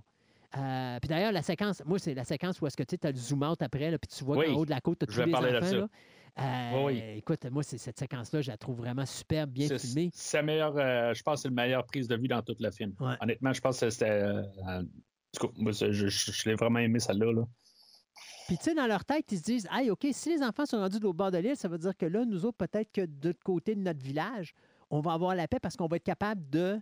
euh, Partir. de Ouais. partir puis de se rendre jusqu'au- jusqu'aux choses. Sauf faut Et là, voir- c'est le soir qu'il arrive. Moi, c'est ça. part. Ben oui, parce que ça prend quand même un certain temps. Euh, puis d'ailleurs, c'était drôle parce que faut comprendre que quand ils ont fait le film Kill a Child, euh, ils n'ont pas tourné à la même place. Ils ont tourné à plusieurs endroits différents en Espagne. Et le problème du directeur photo, c'était l'éclairage. Parce qu'à cause des endroits où est-ce qu'il se situait, les- la luminosité tombait pas au même moment et le type de luminosité n'était pas la même non plus parce qu'à des endroits, c'était un une température plus sec, puis à d'autres, c'est une température plus humide. Et ça change la force du soleil à certains endroits. Alors ça, ça a été un problème pendant le tournage tout le long au niveau du directeur photo de dire comment je fais pour donner l'impression qu'on est dans le même village? Parce que même quand tu Ouais. filmes dans le village, ils filment dans trois espaces différents pour faire le petit village qu'on connaît là. là. Euh, c'est trois emplacements différents dans lesquels ils ont tourné. Puis c'est trois emplacements totalement différents au niveau de l'éclairage, au niveau du soleil et tout ça. Et tu sais, tantôt, je le disais au début, la complexité du film Who Can Kill a Child, c'est un film d'horreur qui se passe entièrement de jour. Extrêmement compliqué à produire. Euh, puis même, tu as une séquence de nuit, puis la séquence de nuit n'est pas longue. Là. Elle dure quoi? Même pas, même pas trois minutes. Puis après ça, on s'en Ouais. va dans un endroit qui est, en- qui est pleinement éclairé. Ça fait que c'est un film qui est continuellement dans la lumière. Ouais. Donc, pour le directeur photo, c'est extrêmement difficile parce que pour les raccords, c'est beaucoup plus complexe parce que tu dois garder la même luminosité. Tu dois... Puis surtout, tu es en plein jour, tu es en Espagne. Mais la, la luminosité, elle change euh, tout euh, au courant d'une journée. Là. Elle change justement au- ça. oui. mais elle change encore plus au niveau de ton éclairage avec un- une ambiance qui est euh, sec et une ambiance qui est humide.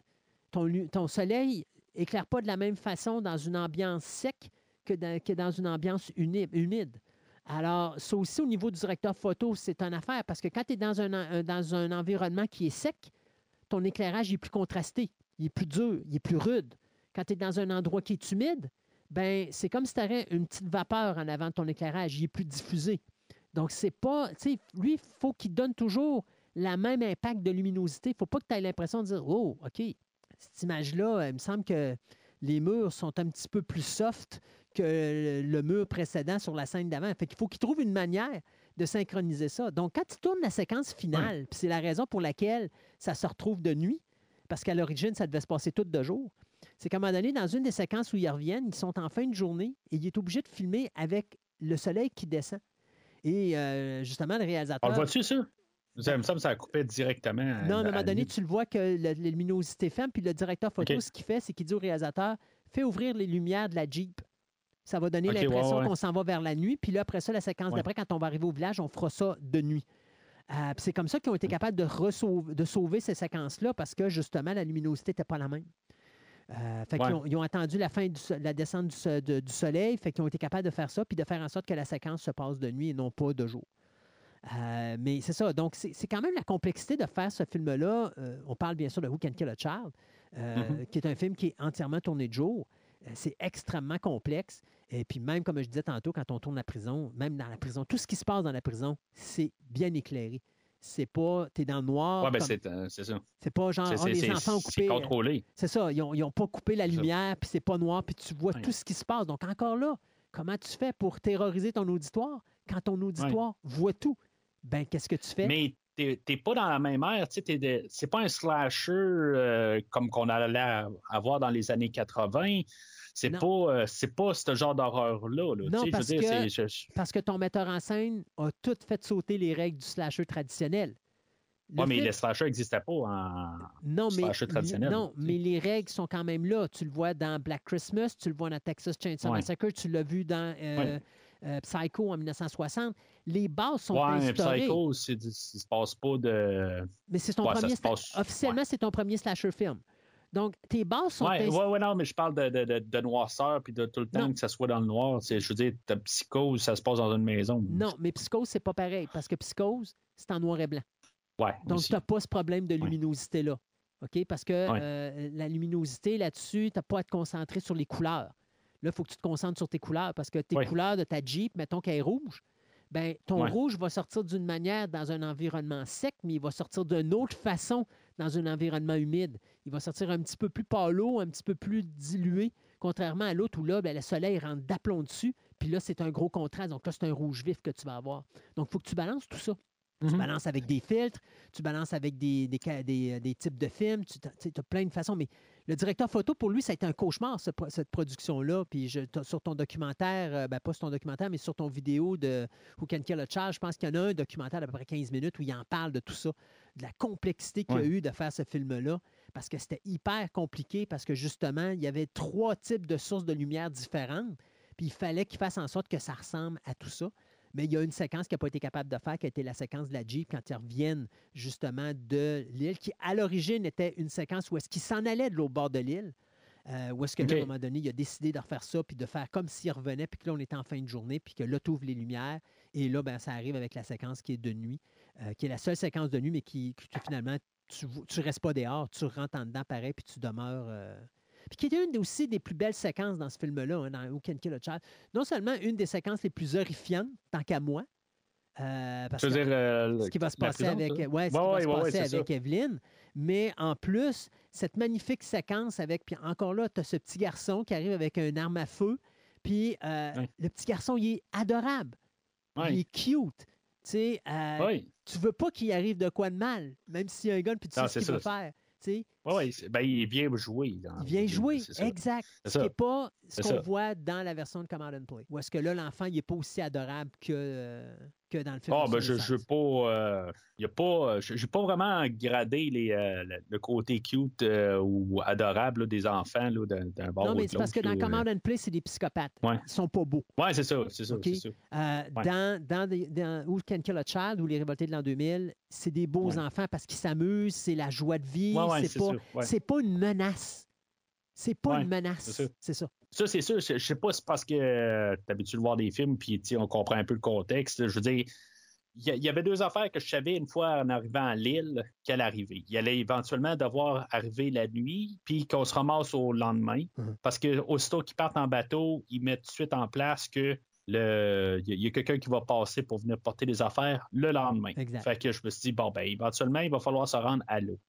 C'est, je me suis dit, c'est probablement le- le- le- la fin, là, mais en tout cas, je n'avais pas vu le film, fait que je ne savais pas exactement, mais je savais que éventuellement, on allait devoir, on allait devoir passer une nuit. Puis de deux, ben, la Evelyne ou Beth qui est enceinte, ben là, je me suis dit, il va se passer quelque chose euh, avec, euh, avec ça. On n'aura pas mis ça pour rien. Puis en juste le, le côté méta, peut-être, de savoir, bon, ben, tu sais, ce film-là a eu quelque chose de marquant. Fait que s'il y a quelque chose de marquant, il faut qu'il se passe quelque chose. Il faut qu'il y ait quelque chose de, de- de choquant au travers. Puis c'est ben, peut-être le générique de début, mais je me suis dit, pas toutes les versions du film ont le début. Fait que, tu sais, il va se passer quelque chose avec l'enfant à quelque part. Est-ce qu'on va le tuer? Est-ce que. euh, je veux dire, c'est là que finalement, ben, là, je sais c'est quoi, là, é- éventuellement. C'est-tu un petit peu ridicule? Je veux dire, euh, C'est le horrible. bébé, je veux dire, ouais, mais c'est quoi que le bébé fait? Le bébé, il, il peut faire quoi dans Ben, le. Il arrache, il arrache le ventre. Il arrache l'estomac. Ah, c'est ça Il? Ben, c'est- c'est- il il- il- l'ouvre de l'intérieur. Il a une conscience, c'est quoi? Il, Ben, il y a sept dire, mois. Donc, est-ce qu'il y a une conscience? Euh, je ne peux pas te répondre, mais il y a un cerveau qui est déjà là, de toute façon. Euh, Ouais, mais t'as déjà vu un bébé naissant?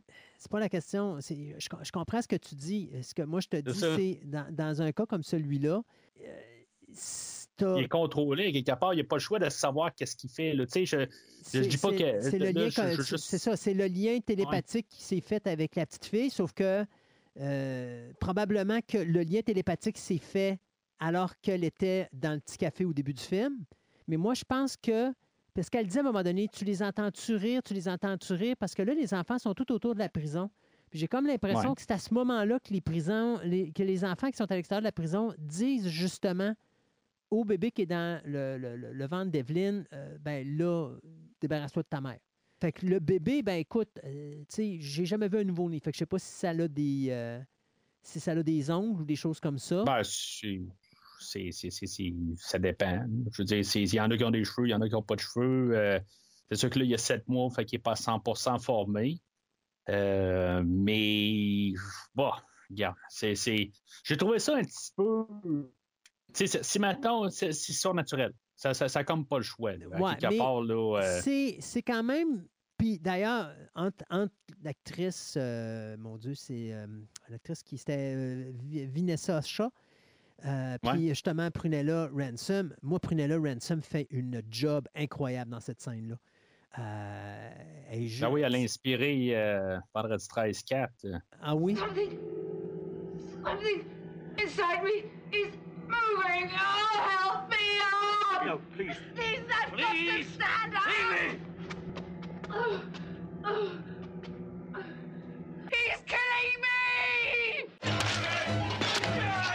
Non, mais je veux dire, tu sais, ces différentes expressions faciales passant de la colère, de, de, de l'étonnement, de, elle a un range émotif dans cette scène-là qui est juste débile, contrairement à, à l'autre actrice que je je sais pas. J'ai pas. Mais tu sais, comme je te dis, je je me suis pas attaché à ces, à ces personnages-là dans, dans Command and Place. Fait que pour moi, ça, c'était Ouais. comme. Bon, Mais j'ai- même euh, Tom, ou euh, ben, c'est- un peu sa scène-là. Tom, je, je, je, je la ressens un petit peu dans ses yeux, peut-être qu'il y a quelque chose, mais il me semble qu'il est, il, il est quand même froid. On dirait qu'il comprend oui. pas ce qui se passe. Non, Il exactement. comprend pas ce qui se passe. Je trouve qu'il il est un peu, là, tu sais, je veux dire, il est en train de mourir dans, dans ta face, puis après ça, ben, qu'est-ce qu'il fait? C'est, je veux dire, il va juste s'asseoir à côté, puis c'est comme il est en train d'ingérer tout ce qui s'est passé, mais Mais je pense qu'il s'en rend pas compte. Euh, ouais, Il s'en rend compte, tu sais, parce qu'au début, il est comme, qu'est-ce qui se passe, qu'est-ce qui se passe, qu'est-ce qui se passe, là? ouais. Mais, tu sais, à un moment donné, c'est ça, là. euh, la- encore là, c'est une autre histoire que je trouvais complètement stupide, parce que dans Command and Play, quand tu vois le gars qui commence à se pitcher en dessous de la robe, puis aller sous la, la, la, la, la- la jupe de son épouse, puis avoir du sang plein la face, pff, je voyais pas l'utilité de faire une scène de même. Tu sais, dans... dans dans Ben, il est allé voir qu'est-ce qui s'est passé, je pense. Ouais, mais même encore, tu sais, dans Who Can Kill a Child, je veux dire, la séquence, elle a de l'impact parce que quand, justement, le personnage de, de- d'Evelyn, tu, la vois mourir devant l'écran, là, tu la vois mourir devant oui. toi, puis, tu sais, encore là, un choix du réalisateur. La caméra est juste en arrière de Tom. Donc, tu t'identifies à Tom dans cette scène-là. Parce que tu, la vois ça arriver devant toi. Euh, mais oui, effectivement, je te dirais, je pense que là, il est juste. C'est parce que c'est, c'est- Il est juste ça paraît d'un côté, ouais, c'est ça, ça, ça paraît que c'était juste une scène pour choquer. Ouais. Tu sais, c'est- parce que à quelque part, euh, je, je pense qu'ils ne savaient pas comment diriger les, les acteurs. euh, ben, je veux dire l'acteur parce que l'autre a copié après ça. Ouais. En gros, là, c'est, euh, ils ne savaient pas comment Mais diriger. que- C'est, comme c'était plus l'idée, tu sais, pour choquer. Ouais. Mais euh, Puis c'est une scène choc parce que, tu sais, c'est quand même. ben oui, c'est une scène choc. C'est, une. Puis, puis encore là, je le dis, c'est l'actrice qui fait passer le message parce que honnêtement, la scène est juste. Elle est hallucinante. Mais oui, effectivement, tu sais, t- c'est un letdown au niveau de l'acteur principal euh, qui, lui, ben, tu sais, Momo, il va se rasseoir. Puis bon, OK, c'est fait. Elle est morte. Il sort ses Il cigarettes n'y a, pas- encore. il y a pas d'émotion, il y a pas, il pleure pas, il crie pas, il hurle pas, il n'y a rien. Euh, C'est ça. il, y a- il a juste, il est juste com- complètement déconnecté. Puis ça va pas avec ce qu'on a vu depuis le début. euh, Ouais. au niveau du personnage. Euh, ça, j'avoue que ça, c'est- une faiblesse là, à ce niveau-là. Euh, mais de l'autre côté, j'ai Francis qui, lui, il a une grosse réaction, mais sa réaction est comme tout extré- trop extrême. Qui est complètement à Ben, l'opposé. Où est-ce que moi, de, de le voir se mettre la, la- la tête entre les deux jambes, puis avoir du sang, puis non. c'est c'est- mais il il est allé voir qu'est-ce qui s'est passé, moi, je pense. tu veux voir? ben, je veux dire, c'est- voir s'il peut pas faire quelque chose. euh, je veux dire, euh, En réalité, je- en réalité là, honnêtement, il n'y a pas grand-chose à faire là-dedans parce que même si tu veux tuer l'enfant qui est en train de naître ou qui, tu sais, entre guillemets, là, qui, qui, qui, qui est en train de tuer ton épouse, comment tu fais pour tuer l'enfant qui est dans le ventre de ton épouse sans tuer ton épouse? Si tu non, je frappes- sais bien. Si tu Je frappes dans le sûr. ventre pour tuer le bébé, euh, c'est parce qu'elle elle va avoir une hémorragie interne. C'est pas mieux. Là, tu sais, dans, dans- fait que, Ben, Evelyn essaie de le faire. là. oui, elle essaie de le faire, mais je veux dire, d'un autre côté, elle fait juste. Ouais. Ça fait mal Non, à je, je sais, c'est- c'est. Ouais, mais c'est pas. Il fait quelque chose au moins. Il sait pas quoi faire, mais au moins il fait quelque chose. C'est- au moins ça. Je veux dire, c'est. C'est- ça. Ce que je me, c'est, c'est- c'est ce que je me dis au moins. L'autre, il, genre, euh, OK, il la garde, la garde, OK, elle vient de mourir, puis puis il est en état de choc. Ah. Ouais. Il c'est- est en état de choc. Fait qu'on arrive à peut-être bon, le- un, un coup fort, euh, mais pas euh, autant choquant, là, je pense. hein. Mais euh, ben, qu'est-ce qu'il va faire? Parce que là, il sort de là. Finalement, ben, tu sais, les autres, euh, c'est ça, les enfants, ils, ils- ils ont foutu la paix, dans le fond, après avoir tué le, le petit enfant au travers de, des bars. Euh, tous les enfants, ils partent, mais c'est ça, ils restent juste à côté là, pour rire. Fait que lui, il peut sortir de là, ben lui, il ou peu importe, là, euh, Francis et Tom. Puis il y a encore le barrage euh, des enfants qui sont encore là, qui l'empêchent de, de se rendre au quai. Puis il y a la mitraillette à côté de lui, puis qui ouvre le feu. Je pense euh, je- on se demandait si elle allait le faire ou pas, en bout de ligne. Là. En tout cas, je, je, je, Ben, trou- je- je trouvais ça le, le mort, le mort- la mort d'Evelyn faisant ça, ou ça, la ça mort de. Beth faisant en sorte que là, fuck it, là, c'est, désolé, mais euh, moi je tire sur tout ce qui m'empêche de sortir. j'ai plus de pitié. Tu sais, de- de- depuis un bout, de toute façon, il était prêt à les écraser en voiture. exact. Euh, c'est elle qui l'empêchait. Mais là, et puis là, fait Mm. que là, il j'étais là, il va-tu le faire, va pas? Je, je pense que c'est, le moment. euh, Ben, tu sais, je, je, je trouvais ça qu'il le fasse pareil. Je veux dire, tu sais, il lève la caméra, puis là, je veux dire, il se met à tirer à. Bon, c'est pas euh, Stallone, là, c'est pas Rambo, mettons, là.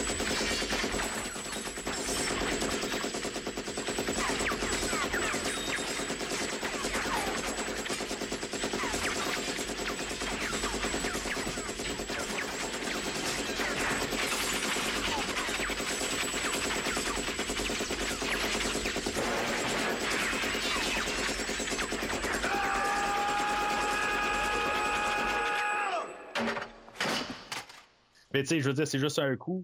Attends, je sais pas, moi, si à sa place, j'aurais pas tiré encore plus. Tu sais, je veux dire, dans le fait de juste, tu sais, tant qu'à voir rouge, là, tu sais, je veux dire, Ouais, mais je pense, tu sais, Hein? encore là, c'est un, c'est un- Tu le sais, au début du film, on parle de Who Can Kill a Child, le couple, c'est ça, le couple, c'est des bonnes personnes. Déjà, de prendre un arme puis de tirer dans les enfants, en réalité, je pense qu'il voulait tirer ses enfants juste pour pouvoir passer.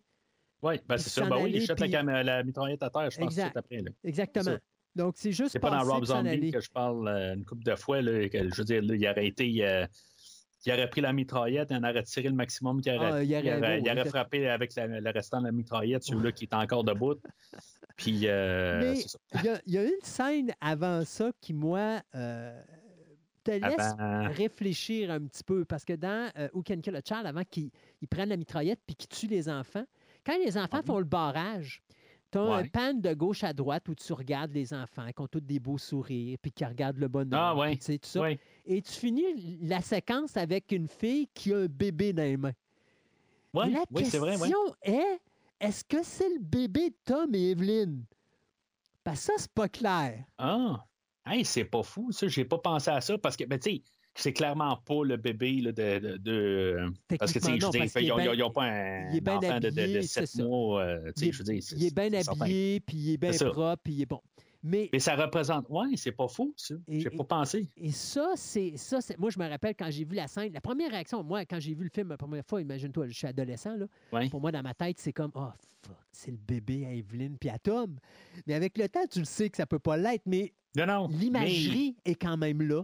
C'est-à-dire que euh, cet enfant-là qui a tué sa mère, finalement, fait partie du groupe. Ben, c'est encore drôle. C'est encore drôle, pareil. Ouais. Tu sais, je, je, me pose vraiment la question. C'est- pas. Ben, il a pas mis d'emphase dessus.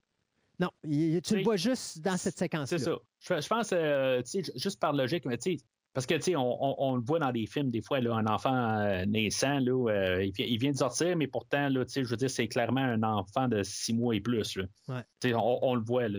Fait que, tu sais, je, je peux mettre ça là-dessus, sur ce dos-là, sur, sur le dos de, co- comme réponse, mais juste par idée, je veux dire, on aurait mis un focus. Si ça aurait été vraiment son enfant, il y aurait eu un focus. On- je pense qu'on aurait Ouais. dit, on s'aurait arrangé pour qu'on comprenne que c'est son enfant. Exact. C'est, c'est- mais là, on n'a pas de, de- de- de choses qui nous disent ça, mais c'est, c'est vraiment intéressant comme idée. là. C'est, euh, c'est, possible. Dans le, c'est dans le, le- le- le royaume du possible.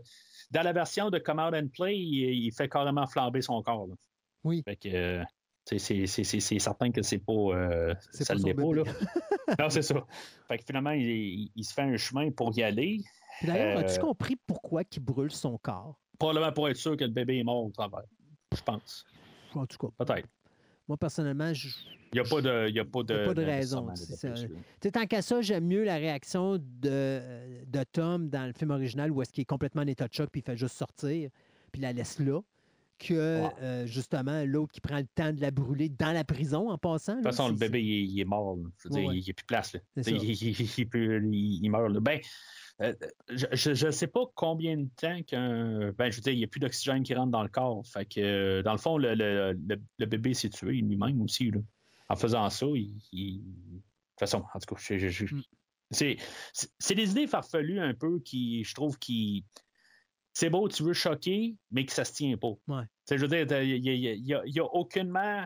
Le bébé ne connaît rien de la, du monde extérieur. Fait que qu'est-ce qu'il fait exactement? Tu sais, qui fait qu'il peut le pousser à aller de telle place?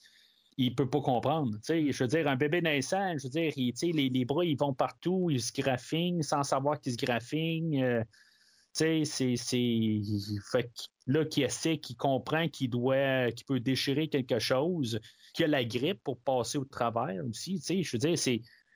Ça, ça, ça marche pas, là, tu sais, mais c'est. c'est- c'est- Mais c'est correct. Je veux dire, c'est. euh, en, en 76, je peux. Je trouve que c'est logique. 2013, trouve autre chose. Ouais. Parce que ça, ça, ça se tient pas avec tout ce qu'on sait depuis ce temps-là. là. Tu sais, c'est- change quelque chose. Mais ça, mais ça crédible. Euh, fait que se ramasse sur euh, le quai. Puis, euh, finalement, ben, c'est ça, on le voit, là, c'est niaiseux, mais les petits moments de la vie, justement, t'es pogné avec un nœud, puis ça veut pas, euh, en tout cas, je, trouve juste ça, euh, c'était niaiseux, mais c'était très efficace. Ouais.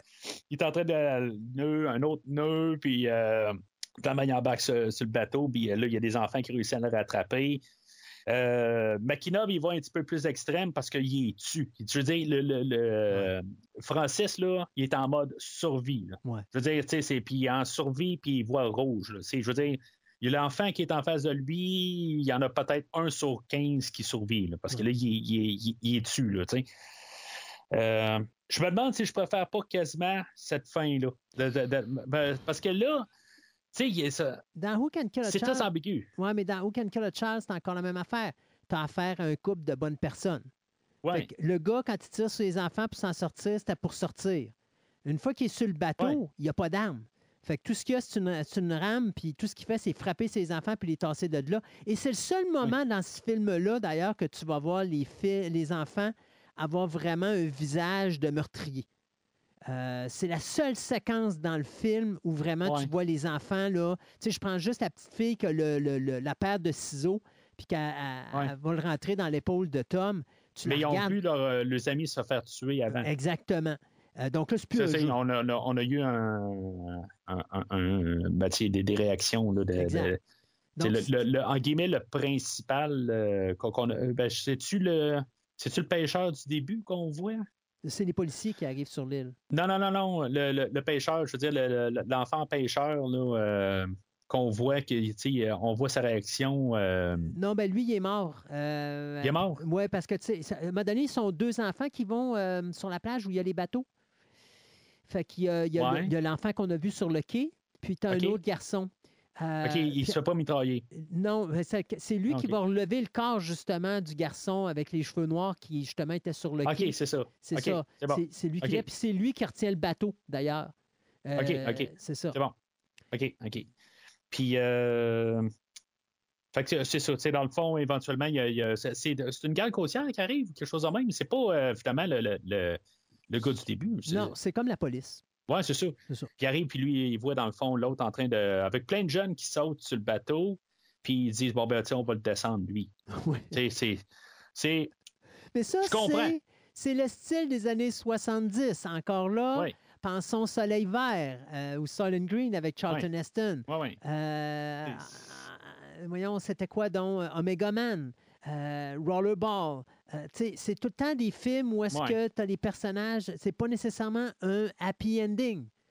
Euh, donc, Ouais. c'est ça. Alors, Who Can Kill a Child fait partie de cette génération-là où tu penses que ton héros va être sauvé, mais que finalement, non, il se fait, il se fait abattre, puis euh, c'est le- les, les vilains petits-enfants qui vont gagner le combat à la fin. Euh, Ouais. Fait que, tu sais, c'est- c'est la période, c'est l'époque. C'était comme ça. Donc, euh, ça, ça fait juste suivre cette époque-là. Euh, mais, tu sais, d'un autre côté, tu vois un gars qui arrive, puis tu vois des enfants qui se font frapper dessus. Dans ta tête, tu peux jamais penser que les enfants sont des meurtriers. Donc, toi, tu te dis, OK, ce gars-là a fait quelque chose de pas correct. Il est en train de frapper des enfants qui, eux, sont en train de l'empêcher de sortir. Ben, on va, on va s'assurer que le gars soit hors d'état de nuire. Ouais, Parce que dans ta tête, c'est lui le problème. C'est pas. Fait que, tu sais, encore là, même Je, si- je comprends. C'est je, ça. je le comprends. Mais c'est la, la, la manière c'est apporté dans euh, Come Out and Play par le grand Makinov, ben, tu sais, je veux dire, en bout de ligne, tu sais, l'autre, il est en train de virer meurtrier, tu sais, je veux dire, puis là, ben, eux autres, ils arrivent, puis, tu sais, il n'y a pas d'autre solution. Là, Là, il est- lui, il est il est vraiment plus meurtrier. Ouais, c'est ça. C'est ça. Fait que là, tu sais, je veux dire, qu'il shoot, c'est- plus logique. je- L'autre côté, de- de- dans la version originale, il me dit, tu sais, il y a encore un- une zone grisante. Tandis que l'autre, c'est, je veux dire, ils, ils, ils- ils aident pas, là. Mais c'est c'est ça, l'autre côté aussi, il a, il a chaviré. Il a carrément chaviré. Le Fran- Francisco, il a chaviré. Il a perdu le nord, Euh, comme on dirait en bon québécois. Ah, oui, il a perdu. euh, ouais. Fait que euh, là, les, la garde côtière ou la police ou en tout cas, je ne me rappelle pas dans, dans l'autre, dans, dans version 2013, euh, c'est c'est- la police aussi, je pense. euh, ça oui, c'est la euh, police aussi. Ouais, c'est, OK. Fait qu'il il- arrive, euh, il débarque sur la, la- sur l'île, puis finalement, ben, c'est ça. quand ils ont le dos tourné, ben, les enfants, c'est ça, ils manipulent, ils disent, ah, ben, tu sais, euh, il, il a tué plein de nos amis, euh, puis là, ben, ils partent pour, euh, ils font quelques pas, puis là, finalement, ben, tu sais, ils trouvent ça drôle en bout de ligne, qu'ils qui, qui l'ont cru, puis ils se retournent de bord, puis, euh, ben, on a notre, euh, notre principal, là, qui lui, a, il a carabine à la main, puis il est décent. Puis euh, le film finit pas mal là, où que, ben, euh, les enfants, là, ils se disent, ah, ben, on va partir d'ici, puis on va aller dominer le monde, quelque chose de même, là.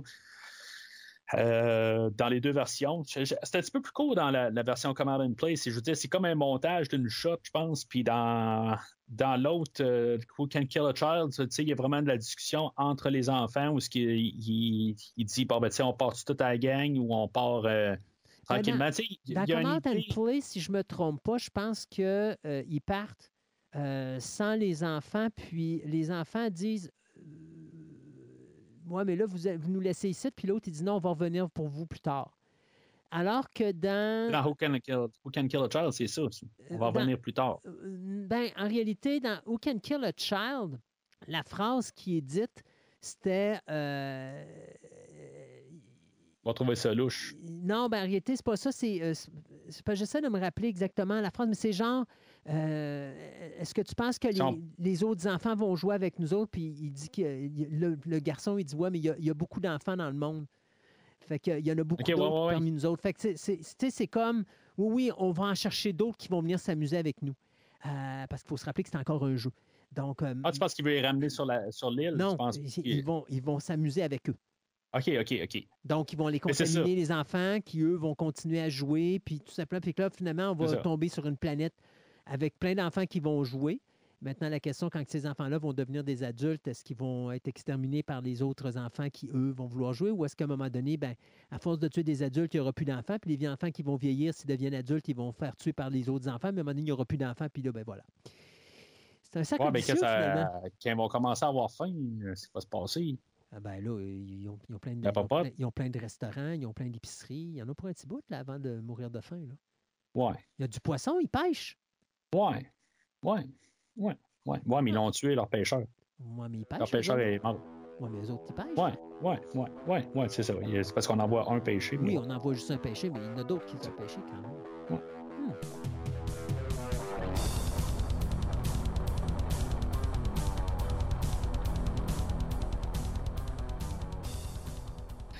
Alors, en conclusion, euh, Christophe, Yes. euh, sur une échelle de rouge, jaune et vert, euh, Ben, moi, tu sais que. Can pour les deux versions, Ah, c'est ça. Alors, euh, Who Can Kill a Child, pour moi, c'est un vert fluo, ça, c'est sûr.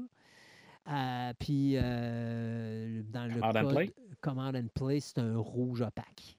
Honnêtement, je vois aucunement l'utilité d'avoir fait un remake. C'est un film qui est totalement inutile et je n'aime pas la façon qu'on montre les enfants dans ce film-là. Il y a une distinction entre faire un film d'enfants meurtriers puis que tes enfants, c'est des psychopathes. puis un film d'enfants meurtriers où est-ce que les enfants euh, s'amusent, mais qu'ils sont en mode défense. Euh, on dira ce qu'on voudra, puis aucun cas le child, tu vas jamais, à part la séquence finale où est-ce que tu as cet enfant-là qui m'a donné vraiment un visage là, agressif de tueur, tu ne vois jamais en aucun cas des enfants euh, agir comme des psychopathes. Même quand les, en- les enfants prennent les armes à feu sur le bateau des policiers à la fin, ils ont un grand sourire sur le visage, puis ils tirent le policier, mais pour eux, c'est un jeu. Et, et c'est juste un jeu pour eux autres. Donc, ils ne commencent pas à découper les corps, puis à prendre des oreilles, puis à faire des colliers d'oreilles autour du cou, des choses comme ça. Je trouve pas ça déplacé. Dans Come Out and Play, je trouve que ce qu'on fait avec des enfants, c'est c'est déplacé.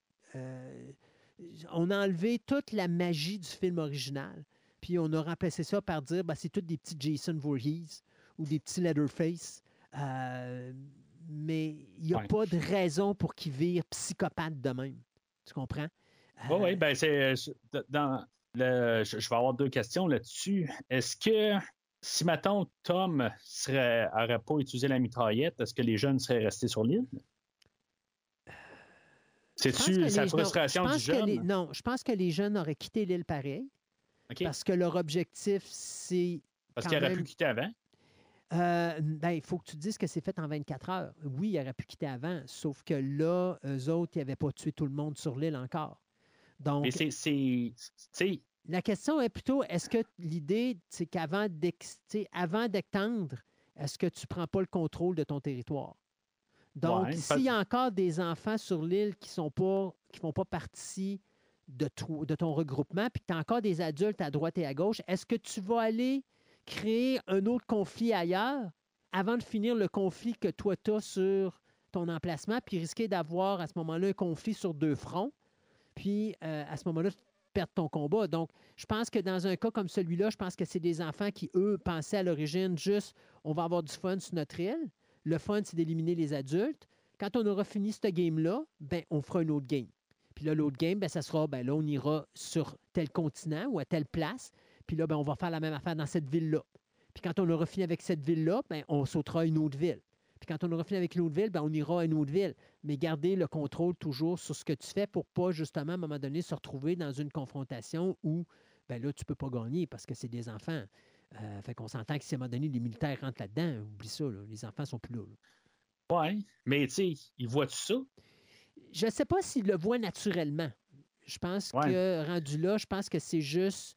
euh, on ne sait pas ce qui les amène comme ça. On ne sait pas ce qui a fait Ouais, qu'ils ont viré On comme ça. Donc, si, mettons, effectivement, on parle de la petite poussière verte extraterrestre qui vient d'une autre planète, puis qu'en réalité, un peu comme Invasion of the Body Snatcher ou encore un peu comme on a vu avec Village of the Damned, où là, c'est Ouais. comme une entité extraterrestre qui prend possession de leur corps, ben il y a peut-être dans leur subconscient une réaction qui dit, ben, sais-tu quoi, si je fais ça, c'est ce qui va se passer, donc on va commencer comme ça.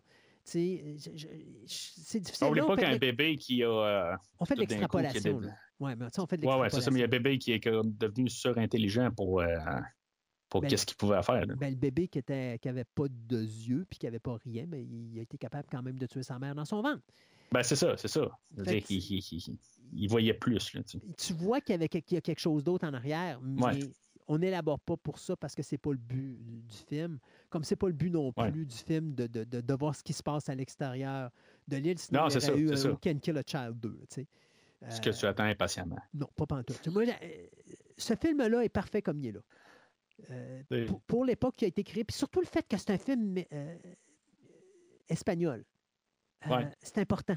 Parce que c'est pas le genre de film qu'on s'attend provenant d'un emplacement comme ça. OK? Tu sais, euh, T'as-tu déjà vu des films mexicains ou des films espagnols? Bon, quelques-uns. là. OK? Y a-tu beaucoup de films comme ça qui ont marqué l'histoire du cinéma? Non, Pas vraiment. non. Donc, Mais tu- sais, ouais. Ce qui est, ce qui est touché dans ce que tu viens de dire, c'est que ici au Canada, dans ce temps-là, on était beaucoup touché plus par le cinéma américain. Mais, puis, euh, mais les- je te parle au les- cinéma mondial aussi, parce que c'est pareil, parce que tu vois, Ouais. si tu vas en Europe puis tu parles à des Européens, tu connais-tu euh, les révoltés de l'an 2000? Il n'y a pas tant de monde que ça qui connaissent ça. Euh, Ouais, mais c'est. c'est- si le côté distribution, c'est c'est- c'est toujours plus compliqué dans ce temps-là pour distribuer les films de, de pays en pays. Puis comment que, tu sais, c'est quand ça vient d'un autre langage. Déjà, tu sais, comme les Américains, c'est sûr, sont déjà barrés Oui. avec quelque chose qui, euh, qui arrive d'ailleurs. Mais, Mais je te je- donne je un autre exemple. Tu écoutes un film italien, Ouais. on s'entend que le cinéma italien aujourd'hui n'est pas le même cinéma italien des années 60, 70 et 80. Non, à ben, cette c'est- époque-là, le sûr. cinéma italien, c'était pas du bon cinéma. C'était des films qui se foutaient des droits d'auteur, qui faisaient, mettons, euh, on va faire un zombie 2, puis on va faire des zombies avec une histoire euh, où est-ce que c'est bof, bof, bof, avec des. euh, des tu sais, tu vas filmer avec plein de langues. Donc, tu as des acteurs américains, tu as des acteurs euh, australiens, tu as des acteurs italiens, tu as des acteurs allemands, mais ils parlent chacun leur langue sur le plateau de tournage, mais c'est pas grave parce que tu refais tout en dub. Donc, tu reproduis tout ça en studio par après. OK? Mais ça fait en sorte que la majorité des gens euh, ont toujours comme se sont tou- toujours tenus loin du cinéma italien ou du cinéma étranger, ce qui fait que à un moment donné, ben, quand tu vas voir un cinéma italien, tu te dis Ouais, ben là, je veux, je veux voir un film italien, mais ça ne me tente pas de voir un film que j'ai l'impression d'écouter qui a été traduit du début jusqu'à la fin. Tu as eu, Ouais, des- mais- eu exceptions, Mario Bava, Dario Argento, qui ont fait en sorte que ce Ouais, cinéma-là C'est exactement sorti. ce que j'allais dire. Lucio. Ouais. Mais en dehors de ça, tu oublies ça. C'est un cinéma que les gens ne sont pas portés à écouter. Le Ouais. cinéma espagnol et le cinéma mexicain, c'est encore pire. Avant Guillermo del Toro, Oui, ouais, non, c'est sûr. Ça, ouais, ouais, non, c'est. Ben, t'as toujours du, haut- en guillemets, haut de gamme, puis du, du, tu du, du, n'importe quoi, là. Tu veux Oui. dire. Tu dans, dans- la- la- l'américain, t'as aussi, t'as, t'as les mêmes affaires aussi, Oui. Tu t'avais les films Trauma, là, dans les Oui, 80, 90, mais là, tu c'est du cinéma qui est international, donc c'est du cinéma que tout Ouais. le monde va regarder parce que les Américains ont pris le contrôle.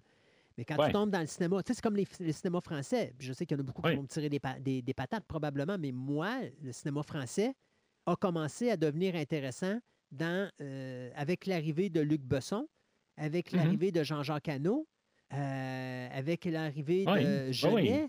Euh, mais avant ça, tu avais vu un film Ah, français, tout même, euh, le, ouais, mais même un cinéma québécois, euh, il, cinéma ben, québécois, hum, Encore moi, aujourd'hui, à part la grande séduction, le cinéma québécois, j'attends encore qu'il évolue pour dire qu'il va faire autre chose que de faire du cinéma. Ben, il y a une évolution. Ouais, il a évolué pareil. Du coup, Pour moi, le cinéma québécois, c'est comme Makinov avec euh, Who Can Kill a Child. C'est-à-dire, oh, on prend la technologie et on Ouais. fait un copier-coller. OK, on, Ouais. a, on a ER aux États-Unis, on va faire Urgence au Québec. Ah, ben oui, ben oui, oui, non, c'est sûr, que le côté euh, créatif, on l'est pas. euh, on a- on c'est a sûr, la on technologie. On a la technologie, mais on n'a pas la maturité scénaristique encore de faire du cinéma international. Bel exemple de ça. Ah, ben ouais, non, non, ouais, ouais, ouais. Bel exemple de ça, présentement, que ce soit Netflix ou que ce soit euh, Amazon, on diffuse des séries télé et des films français sur des postes de streaming. Au Ouais, Québec, Il n'y a, rien de Québec. on en a eu un. Netflix nous a donné une chance, puis ça a foiré parce qu'on n'a pas eu d'autres. Fait que, tu sais, à un moment donné, il va falloir qu'aussi au Québec, on arrête de, film- de faire des films québécois, puis qu'on commence à faire des films internationaux. Puis quand on va commencer à Ouais. faire des films internationaux, ben là, notre cinéma va sortir du Québec, puis il va être intéressant pour tout le monde. Mais, le côté, quand on. Tu sais, c'est une question d'identité aussi, je respecte ça pareil, que peut-être qu'on fait qu'est-ce que. Oui, euh, il est, il est rendu plus américanisé, no- no- no- notre cinéma, mais qu'il reste des fois juste qu'est-ce qu'il est, dans le fond, là, qui s'identifie plus québécois, ben, si je respecte ça quand même. là. Oui, mais Tu- tu, comprends? vas- tu peux pas sortir, tu sais, tu peux pas... Ah non, non, mais tu cherches à l'international. oui, c'est ça. Qu'est-ce qui fait que le cinéma français ça. a débloqué? On a fait du cinéma international. Tu peux garder ta petite culture française à travers, Ouais, c'est ça. mais faut que tu fasses un film international. Euh, si Oui, tu- mais aussi, c'est ça. On a déjà eu cette discussion-là, je pense, Oui. dans Vraiment Ensemble, justement. là. Euh, la- la- la- avec les Français. là. Oui, effectivement. C'est ça. C'est- c'est- et c'est la façon, tu sais, au Québec, on continue à parler de nos problèmes, mais les gens au travers le monde, ils s'en foutent de nos problèmes. Ah tu oui. comprends? Mais Ouais, si on ferait juste un film d'action commercial, Ouais. Ben, il y en a quelques-uns. euh, non, parce que c'est un film d'action québécois. Ouais. Moi, Ouais, je parle d'un film d'action. Regarde, je te donne un exemple. Le plus bel exemple que je peux donner. Bon cop, good cop. Ouais. La première moitié du film est tournée au Québec, la deuxième moitié du film est tournée Ah ouais. Ontario. parce que je, je pensais ça dans la tête, mais euh, Exact. justement, je Alors, continuais à parler, je me suis dit, non, c'est ça, c'est en bout de ligne, c'est la culture. exactement. Le première moitié du Ça. film, c'est un film québécois. Puis la deuxième Ouais. moitié du film, c'est un film international. Pourquoi? Ben, les Ontariens ils ont appris que la seule façon de sortir de leur cinéma au Canada, anglais, aux États-Unis et ailleurs, c'est de faire du film international. On a eu dans les années 70, 80 des films canadiens, québécois, dans le sens que c'était du cinéma canadien qui sortait pas parce que c'était euh, des films où est-ce qu'on parlait de la culture au Canada. Mais à un moment donné, on a dit, hey, fuck it. On a fait The Silent Partner, on a fait ci, on a fait ça, on a fait des films qui étaient des films internationaux comme les Américains font. Et sais-tu quoi? Oh, film canadien, un remake à telle place, puis oh, on a fait telle chose, puis oh, c'est présenté là, puis OK, ça, ça, ça, ça- reste là, ça sort pas après trois jours de la salle de cinéma parce qu'il n'y a personne qui va le voir, comme c'est au Québec. Au Québec, normalement, un film québécois se ramasse en France. Je ne veux pas faire de peine, mais après 48 heures, il est sorti des salles parce qu'il n'y a pas une putain de personne dans la salle. Pas mais t'as le personne. clash des langages aussi. Il y a le clash du langage, il y a le clash de la culture. Mais un film québécois, puis va-t'en le faire au niveau international. D'abord, pour commencer, tes acteurs ne vont pas parler avec un accent québécois, ils vont, être, ils vont parler avec un accent international, français, comme on avait à l'époque de SDN, dans le temps qu'on faisait des traductions comme Exor- euh, Exorcist, euh, The Omen, Ouais. et des choses comme ça dans les années 70. C'était la période forte. là. Si vous écoutez des films des années, début des années 70, là, Les Révoltés de l'an mais- 2000 étant un exemple Ouais. là-dessus, la traduction est une traduction français internationale. Ben, on peut Ouais, mais au tu Québec. anglais, il y a des anglais partout. Il y a la- Tu sais, t'as- t'as de la- mettons l'an- l'anglais américain, tu as plusieurs T'as l'anglais variations. tu australien, t'as l'anglais Ouais, mais c'est britannique. ça. Tout à fait d'accord? Tout le l'anglais monde- écossais? Là, C'est ça. Mais Oui. tu sais, on a le droit d'avoir notre français ici. là. Oui, mais tu vas écouter ton film au Sauf qu'il est Québec. snobé. Il est snobé Il n'est par. pas, il est pas snobé. Attention. Hmm. Non, il n'est pas Les snobé. François ont, ont beaucoup de misère avec euh, le français québécois. Pourquoi? Parce qu'ils ne comprennent pas. Au même titre Ouais, que certaines personnes ici, si jamais je te ferais écouter quelque chose qui serait fait parisien-parisien, là, tu ne comprendrais pas un mot du mot de ce qu'ils Ben, disent. c'est ça. Ben, c'est ça. Mais Puis- qu'est-ce qu'ils font les Français? Français international. Casse ton Ouais. accent, tu vas faire un français qui n'a pratiquement pas d'accent, il faut que tout le monde comprenne. Fait que quand tu mets un film français ici au Québec, tout le monde comprend. Si tu mets ton film québécois en québécois, personne ne comprend l'autre bord. Donc, fais un québécois qui est international, Ouais, moi, moi, je comprends ce que tu veux dire. Ouais. tu casses pas ton français, puis tu sacs pas, puis tu dis pas des ci, puis des ça que on ne dira pas ici en podcast. Là. Euh, Ouais. Ben, sais-tu quoi? Ils vont comprendre l'autre bord. Puis ton film, ben, ah, tu vas avoir quelqu'un dans la salle. Puis après ça, oh, tu vas avoir deux personnes dans la salle. Puis après ça, tu vas Ouais. avoir quatre. Puis après ça, huit. Puis après ça, seize. Puis après ça, ainsi de suite. Ah ouais. Ben, des fois, il faut que tu mettes la première brique, mais on dirait que euh, des fois, le système master veut plus ou ben, n'importe quoi, veut du résultat tout de suite. Ils veulent pas de. Veulent pas mettre la première brique, tu sais. Mais bon. Fait que moi, en tout cas, ben, ben, je, je vais te suivre pour euh, Who Can Kill a Child. là. Je veux dire, c'est- un verre. C'est sûr que euh, je, je vais-tu la réécouter là, prochainement? Je, je sais pas. Je vais la réécouter é- éventuellement. Euh, Ça fait quatre fois que tu Euh, l'écoutes, là. Ouais, ben c'est ça. Là, là je, je suis comme surdosé, mais sa, contrepartie, comme and play, je vois pas le but. Honnêtement, euh, à part euh, me sauver euh, une demi-heure, parce qu'il est quand même une demi-heure plus court, là. Euh, mais tu sais, je, vois pas vraiment le but là, de, de réécouter là, le Come Out and Play. Euh, mais tu pas aussi rouge que toi là, en bout de ligne. C'est juste que bon, si, je veux voir l'histoire, bon, ok, c'est correct, ça fait l'affaire, tu vois l'histoire, mais c'est ça, tu sais, il manque de. de, de parce qu'on a parlé là, euh, pendant deux heures et plus. Là. Euh, mais c'est ça. Je veux dire, c'est juste que je vois vraiment juste pas le but. Sais, Je veux dire, je suis pas nécessairement insulté, craché au visage. C'est juste que tant qu'à le faire, ben pourquoi tu n'as pas amélioré le produit? tu sais? Pourquoi tu n'as pas mis de la vie dedans? Ouais, Parce que c'est ça le problème principal de, de, Ben oui. de Who, Can, Who Can Kill a Child. Il n'y a pas de vie dans le film. Come out and play, tu veux le dire? Euh, comment Alan Play, oui, excusez. ouais, Il n'y a pas de vie dans le film. Il a pas, tu n'as pas d'ambiance, tu n'as pas rien. Euh, tu t'attaches pas à tes personnages, tu t'attaches pas à l'histoire, tu t'attaches à rien.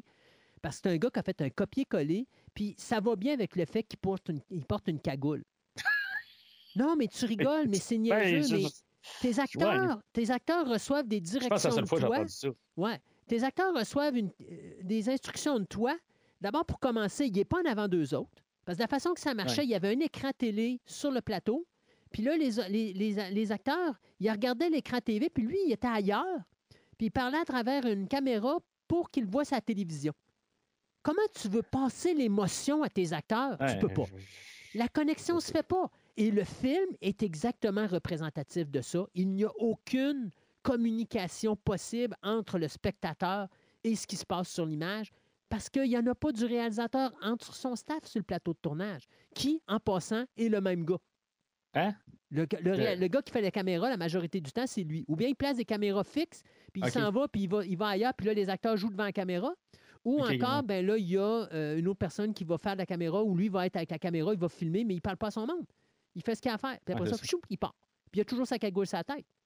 Ah, tu ne peux pas t'identifier à ça. Non, c'est- sûr que, tu sais, que je veux dire, quand t'es. je- Tu sais, c'est- en tout cas, c'est- une affaire de communication. C'est Mm. c'est- un travail d'équipe. Euh, tu sais, je parlais de Carpenter tantôt pour la musique, là, mais euh, Carpenter, son euh, nouveau projet de réalisation, il l'a filmé comme ça.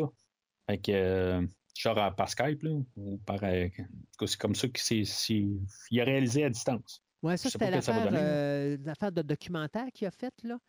Euh, parce que c'est comme. C'est pas la nouvelle série? Oui, c'est ça. Ben, parce que la série, c'est une série télé, mais c'est, une série elle réalité documentaire. Oui, elle est sortie euh, sur. Peacock. Elle devait sortir à l'Halloween ou dans le secteur de l'Halloween. Je ne l'ai pas vu encore, mais c'était un genre de reality show où est-ce que Ok. euh, il y a des acteurs qui vont comme jouer une situation d'une histoire qui serait passée dans la vraie vie, horrifiante.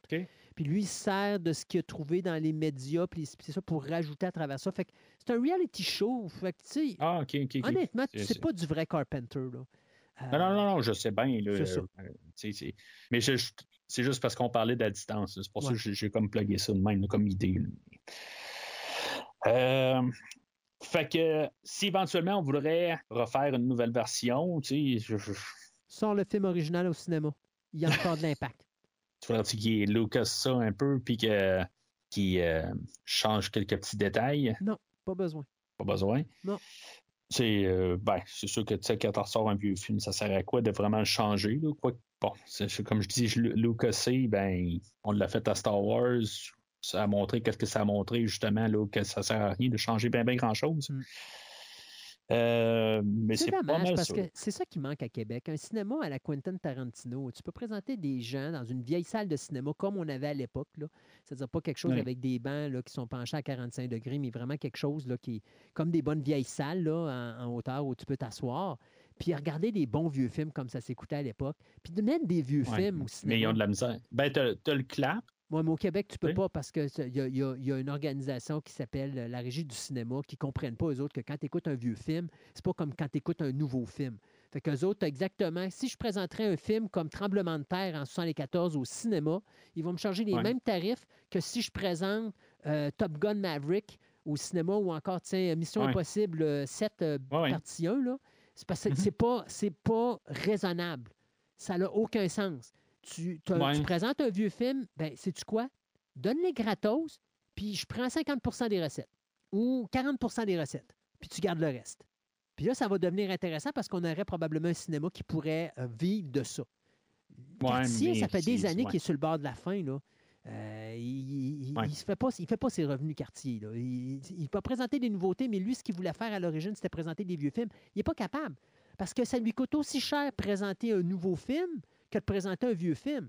Donc, ça n'a aucun sens. Tu peux pas faire ça de même. Mais ici, au Québec, on n'est pas assez intelligent pour penser à ça. Fait que c'est pour ça qu'on n'a pas des vieux cinémas ici au Québec. C'est plate. Ah. Ben, ils veulent. C'est de la spéculation, mais renforcer le cinéma québécois ou quelque chose de même, j'imagine. c'est juste parce que c'est faire de l'argent. Il n'y a, jamais personne dans la régie du cinéma, il n'y a personne qui connaît vraiment le cinéma comme tel. C'est des gens qui pensent connaître le cinéma et qui veulent aller dans cette direction-là, mais c'est c'est- la régie du cinéma euh, a tué les clubs vidéo, a tué les, les- les- les- les- les commerces euh, depuis sa création parce qu'on est barré sur un système de, de- de fonctionnement qui est complètement mais, débranché de la réalité. Te donner un exemple, la régie Ouais. du cinéma on à Québec, sais-tu pourquoi qu'on a une étiquette de la régie du cinéma sur nos Moses de petites cassettes vidéo ou DVD ou Blu-ray disc? C'était pour protéger le film érotique à l'époque. Parce que les Ah, clubs ok. vidéo voulaient, bien sûr, euh, présenter les films, mais le problème, c'est Ouais. que les films, on était capable de les avoir sur Internet. Donc, on les avait avant même qu'ils étaient en vidéocassette ici. Et donc, à ce moment-là, les gens se l'achetaient, puis ils l'avaient chez eux. Puis là, ils écoutaient ça. Fait que quand les clubs vidéo sortaient les films porno, ben il n'y avait pas d'argent. Puis Dieu sait qu'un un club vidéo, à l'époque, c'était 75% de son revenu, ça vient des films 3X. OK. Mais on n'a jamais changé. On n'a jamais changé cette évolution-là. Je veux dire, encore aujourd'hui, tout est disponible sur Internet. Donc, tu n'as plus besoin de Ouais. l'étiquette de la régie du cinéma. Sauf qu'on est Non. resté sur cette vieille mentalité-là et on est encore déconnecté. Alors, les commerces, puis vous vous demandez probablement pourquoi des places comme Archambault ou Renaud-Bré, ça vend des films à 30, 40, 50 pièces, puis ça n'a pas de bon du bon sens. C'est à cause de l'étiquette. Parce qu'il faut qu'ils achètent ça. Ouais, mais c'est le taux de change, pareil. Non, là. non, je veux non, dire, ça non, vient à peu près la même affaire non, aux États-Unis. Non, non, non, non, non, Ben, si tu dois- importes un film, ça va revenir au même à peu près. là. Attention, moi, je peux avoir des films, si j'achète, mettons, d'Internet, je vais avoir un film qui va me coûter 5$, piastres, puis le film- même film va me coûter 35$ piastres si je vais l'acheter dans un commerce. Pourquoi? Parce que l'étiquette, le commerçant doit l'acheter. Puis c'est pas dur, là. Il y a deux distributeurs de DVD ou de Blu-ray au Québec. OK? Il n'y a pas de compétition parce que les deux ne distribuent même pas les mêmes films. Donc, tu es obligé d'acheter de ces gens-là. Ces gens-là surchargent. Ils te chargent un prix de malade. Donc, toi, tu es obligé de le vendre et tu fais pratiquement pas d'argent sur ces films-là. D'où la raison pourquoi des euh, affaires comme Sunrise ne peuvent pas arriver à vivre avec ça ou encore HMV qui ne pouvait pas arriver à vivre pour ça. Pourquoi? Ils vendaient super cher puis sa cote dessus était vraiment minime. Pourquoi? Ben parce qu'il faut compétitionnent Ouais, le plus mais- possible le marché. Mais Donc, tu achètes quelque chose sur Amazon.com puis Ouais. .ca, tu, à- arrivé à ta porte, là, tu vas sauver deux piastres à cause vrai. du shipping. pas vrai. Je peux acheter Ben- présentement un film. Je peux acheter présentement un film. C'est sûr, si tu vas l'acheter chez Walmart, euh, c'est pas pareil parce que Walmart fait venir ses films de l'Ontario, mais lui, il ne fonctionne pas de la même façon que les commerces comme, euh, mettons, le Québec, qui eux sont obligés de passer par le Québec. Les autres, ils font passer ça par l'Ontario, n'ont pas de problème. Puis je vais te donner un exemple de ça. Euh, dans les années, il ne faut pas que je me trompe, mais dans la fin des années 2000, dans mon Ouais. commerce, je faisais rentrer le DVD. J'avais trouvé un, un- un distributeur ontarien pour avoir des films et je compétitionnais les prix de vente des euh, Walmart à Québec. J'avais exactement les mêmes films. Ça se vendait euh, 5, 15 pièces, 17 pièces, 19 pièces. J'étais capable d'avoir le même prix alors que le même film, tu allais l'acheter chez euh, HMV, Renaud-Bré, Archambault, c'était 35 pièces. OK? J'appelle Ouais. la régie du cinéma, je dis j'ai besoin de l'étiquette. Ah mais non, tu peux pas. Ben, je veux juste acheter l'étiquette, j'ai déjà le film, je l'ai de l'Ontario. Non, non, non, non, non. Si tu veux acheter le film, il faut que tu l'achètes de l'Ontario. Ouais, mais si je l'achète, euh, pas de l'Ontario, mais tu l'achètes du Québec. Ouais, mais si je l'achète au Québec, il, me coûte, il me coûte 28 pièces ou 29 pièces ou 30 pièces. Ouais, mais- ouais. Je ne veux pas payer ce prix-là. Je peux l'avoir, mettons, à 10 pièces en Ontario. Oui, mais c'est pas de même, ça marche. Moi, je te ferai pas des étiquettes. là. Tu vas payer chez le distributeur canadien ou québécois, puis c'est Ouais, là que tu vas prendre ton film. Fait que, pourquoi qu'on n'a plus de club DVD, euh, de, de club vidéo en DVD? Oui, il y a le streaming, puis oui, il y a l'Internet, mais il y a aussi le fait que, savez-vous quoi? Les clubs vidéo font pas leurs films sur, euh, sur une cassette vidéo. là. Ça leur coûte une beurrée. Et ceux qui Ouais. réussissent à survivre, ben, sont intelligents. Parce qu'eux autres, ils vont acheter leurs films autrement, mais ils ne passent pas par des distributeurs. Parce qu'ils passent par des distributeurs, ça leur coûte tellement cher qu'ils ne seront jamais capables de rentabiliser leurs films. Ça, c'est la réalité du marché. C'est pour ça que le marché du DVD puis du Blu-ray est en train de mourir au Québec. Parce que on n'est pas sur la même longueur d'onde, on est encore sur une bulle où est-ce qu'on essaie de protéger une vieille idée, c'est-à-dire protéger le film 3X, qu'on n'a plus besoin de protéger. Il n'y a plus d'abord, un, de club vidéo, puis deuxièmement, euh, je ne veux pas vous faire de peine, mais tout est disponible sur Internet. Ben, tu sais, enlevez ça, enlevez ces étiquettes-là, puis laissez-nous accès. Puis là, à ce moment-là, on pourrait avoir des commerces qui pourraient vivre de la vente du DVD parce que là, ils pourraient compétitionner des prix qui sont sur Amazon parce qu'ils seraient capables de se trouver des films à bas prix puis de les vendre au même prix, soit peut-être à 15$, 20$, point final. Ça, c'est une réalité de la vie. Ouais, ben, je reste toujours avec mon idée qui est pareil sur euh, Amazon. Si tu achètes sur Amazon.ca puis Amazon.com, le temps qu'il soit à ta porte, les deux, tu vois, ça va être plus long de l'avoir américain. Euh, puis tu vas sauver. l'enverra pas. Ben, tu vas Amazon. payer les douanes. Non, Amazon.com va te dire tu dois faire affaire avec Amazon.ca. Moi, si Ah, j'essaie d'avoir. Ouais, ben moi, en tout cas, Ah si ouais. j'essaie d'acheter présentement sur Amazon.com, il va me dire euh, tu vas acheter par Amazon.ca. Puis il va m'envoyer directement sur le site d'Amazon.ca avec les films en question.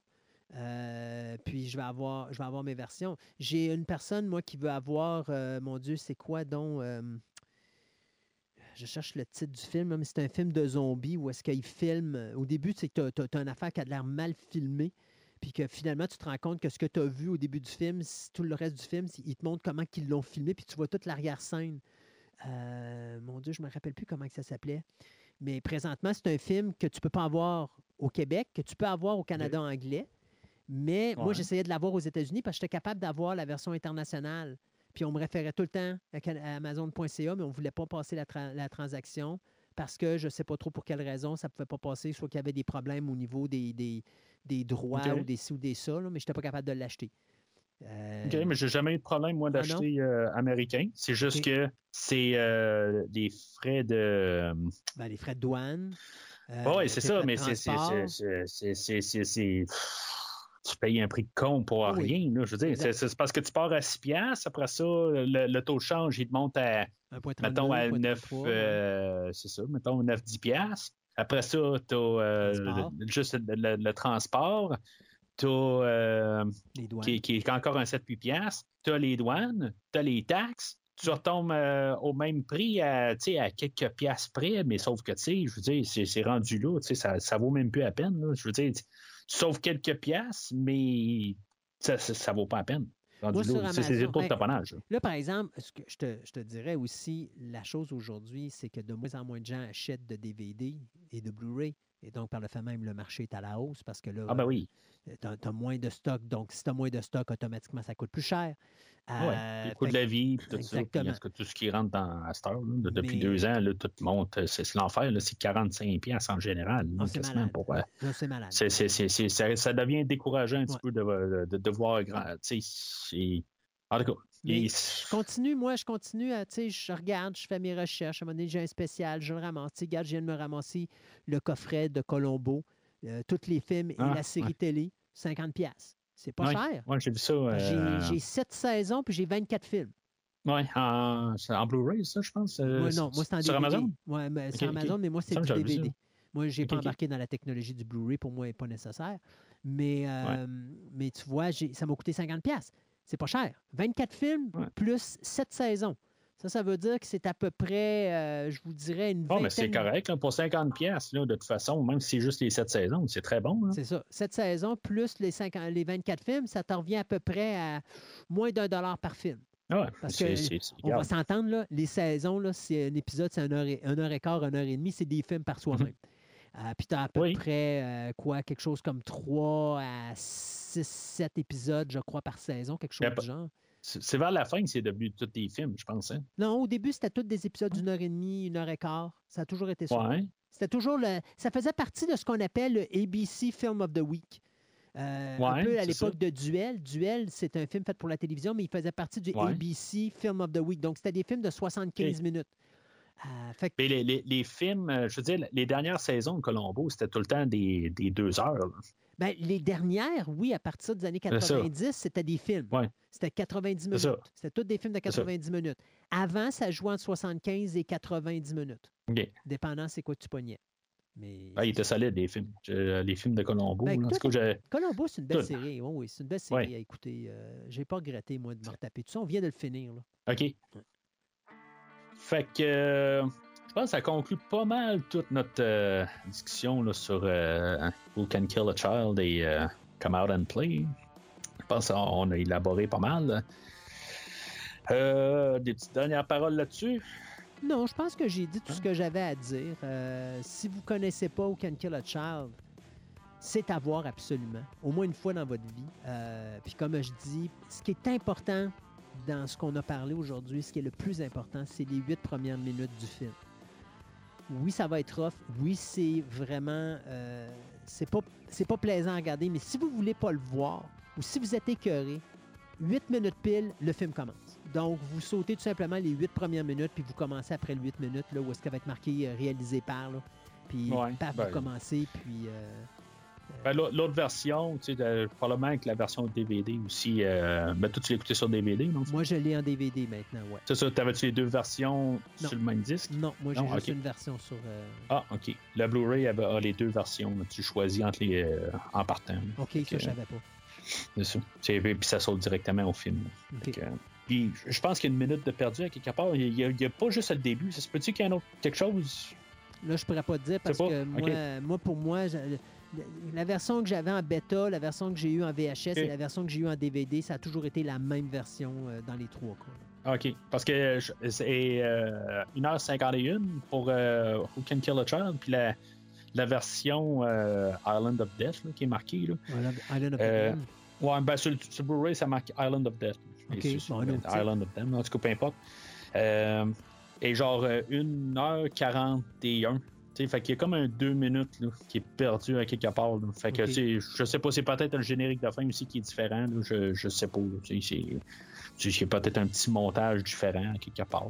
que- Peut-être un peu de censure un peu plus loin aussi. C'est, possible. Bon, ça, ça- ça conclut pas mal. Euh, Christophe, euh, au début, je, je t'avais pas euh, ouvert la porte là-dessus, mais euh, c'est des, des fois où, où c'est qu'on peut te rejoindre, si des fois, là, même si les gens doivent commencer à te connaître un petit peu, mais euh, si des fois euh, euh, on veut te rejoindre, ben, Ben, Fantastica, rejoindre fantasticaradioweb.com. Donc, euh, il y a un programme euh, qui dure à peu près trois heures ou deux semaines. Mettons que là, on joue plus trois heures et quart, trois heures et demie, mais on parle de passions différentes. Et puis, vous avez un autre podcast qui s'appelle Programme Double, où là, je raconte vraiment la réalisation des différents films euh, avec une ambiance très cinéparque des années euh, 50.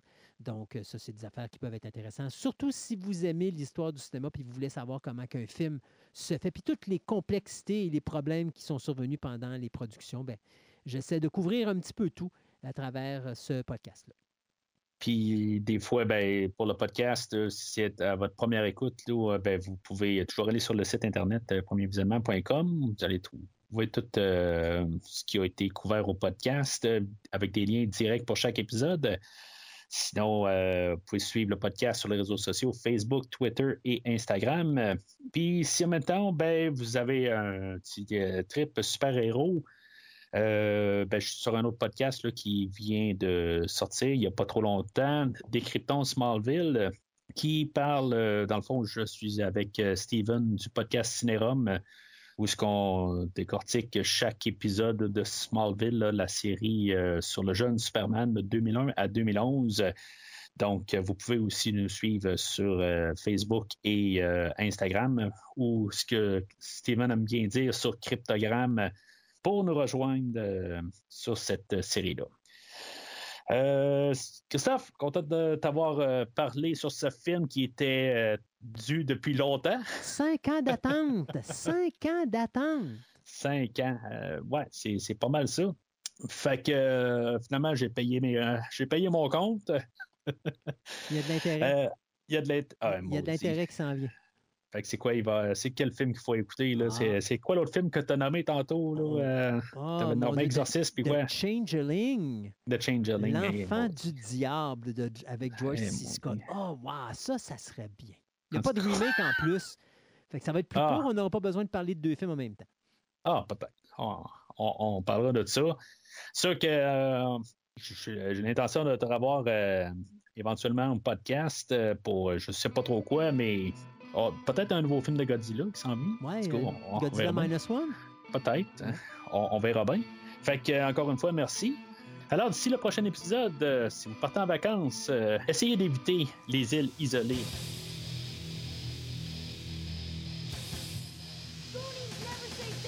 Merci d'avoir écouté cet épisode de Premier Visionnement. J'espère que vous vous êtes bien amusé. Get off my plane. Je vous donne rendez-vous la semaine prochaine pour la couverture d'un autre film.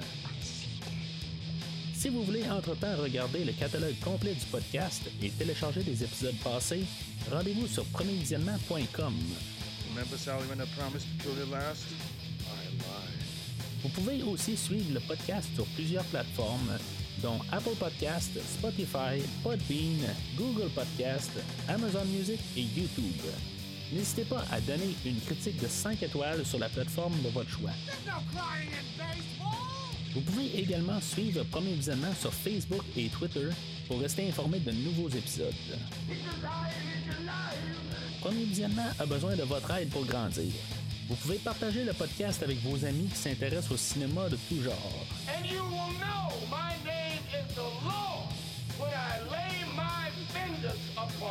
Le podcast a également besoin de votre support monétaire pour continuer.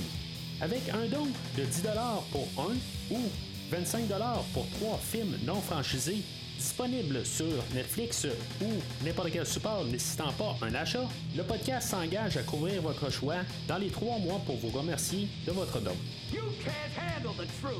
En espérant vous voir au prochain épisode.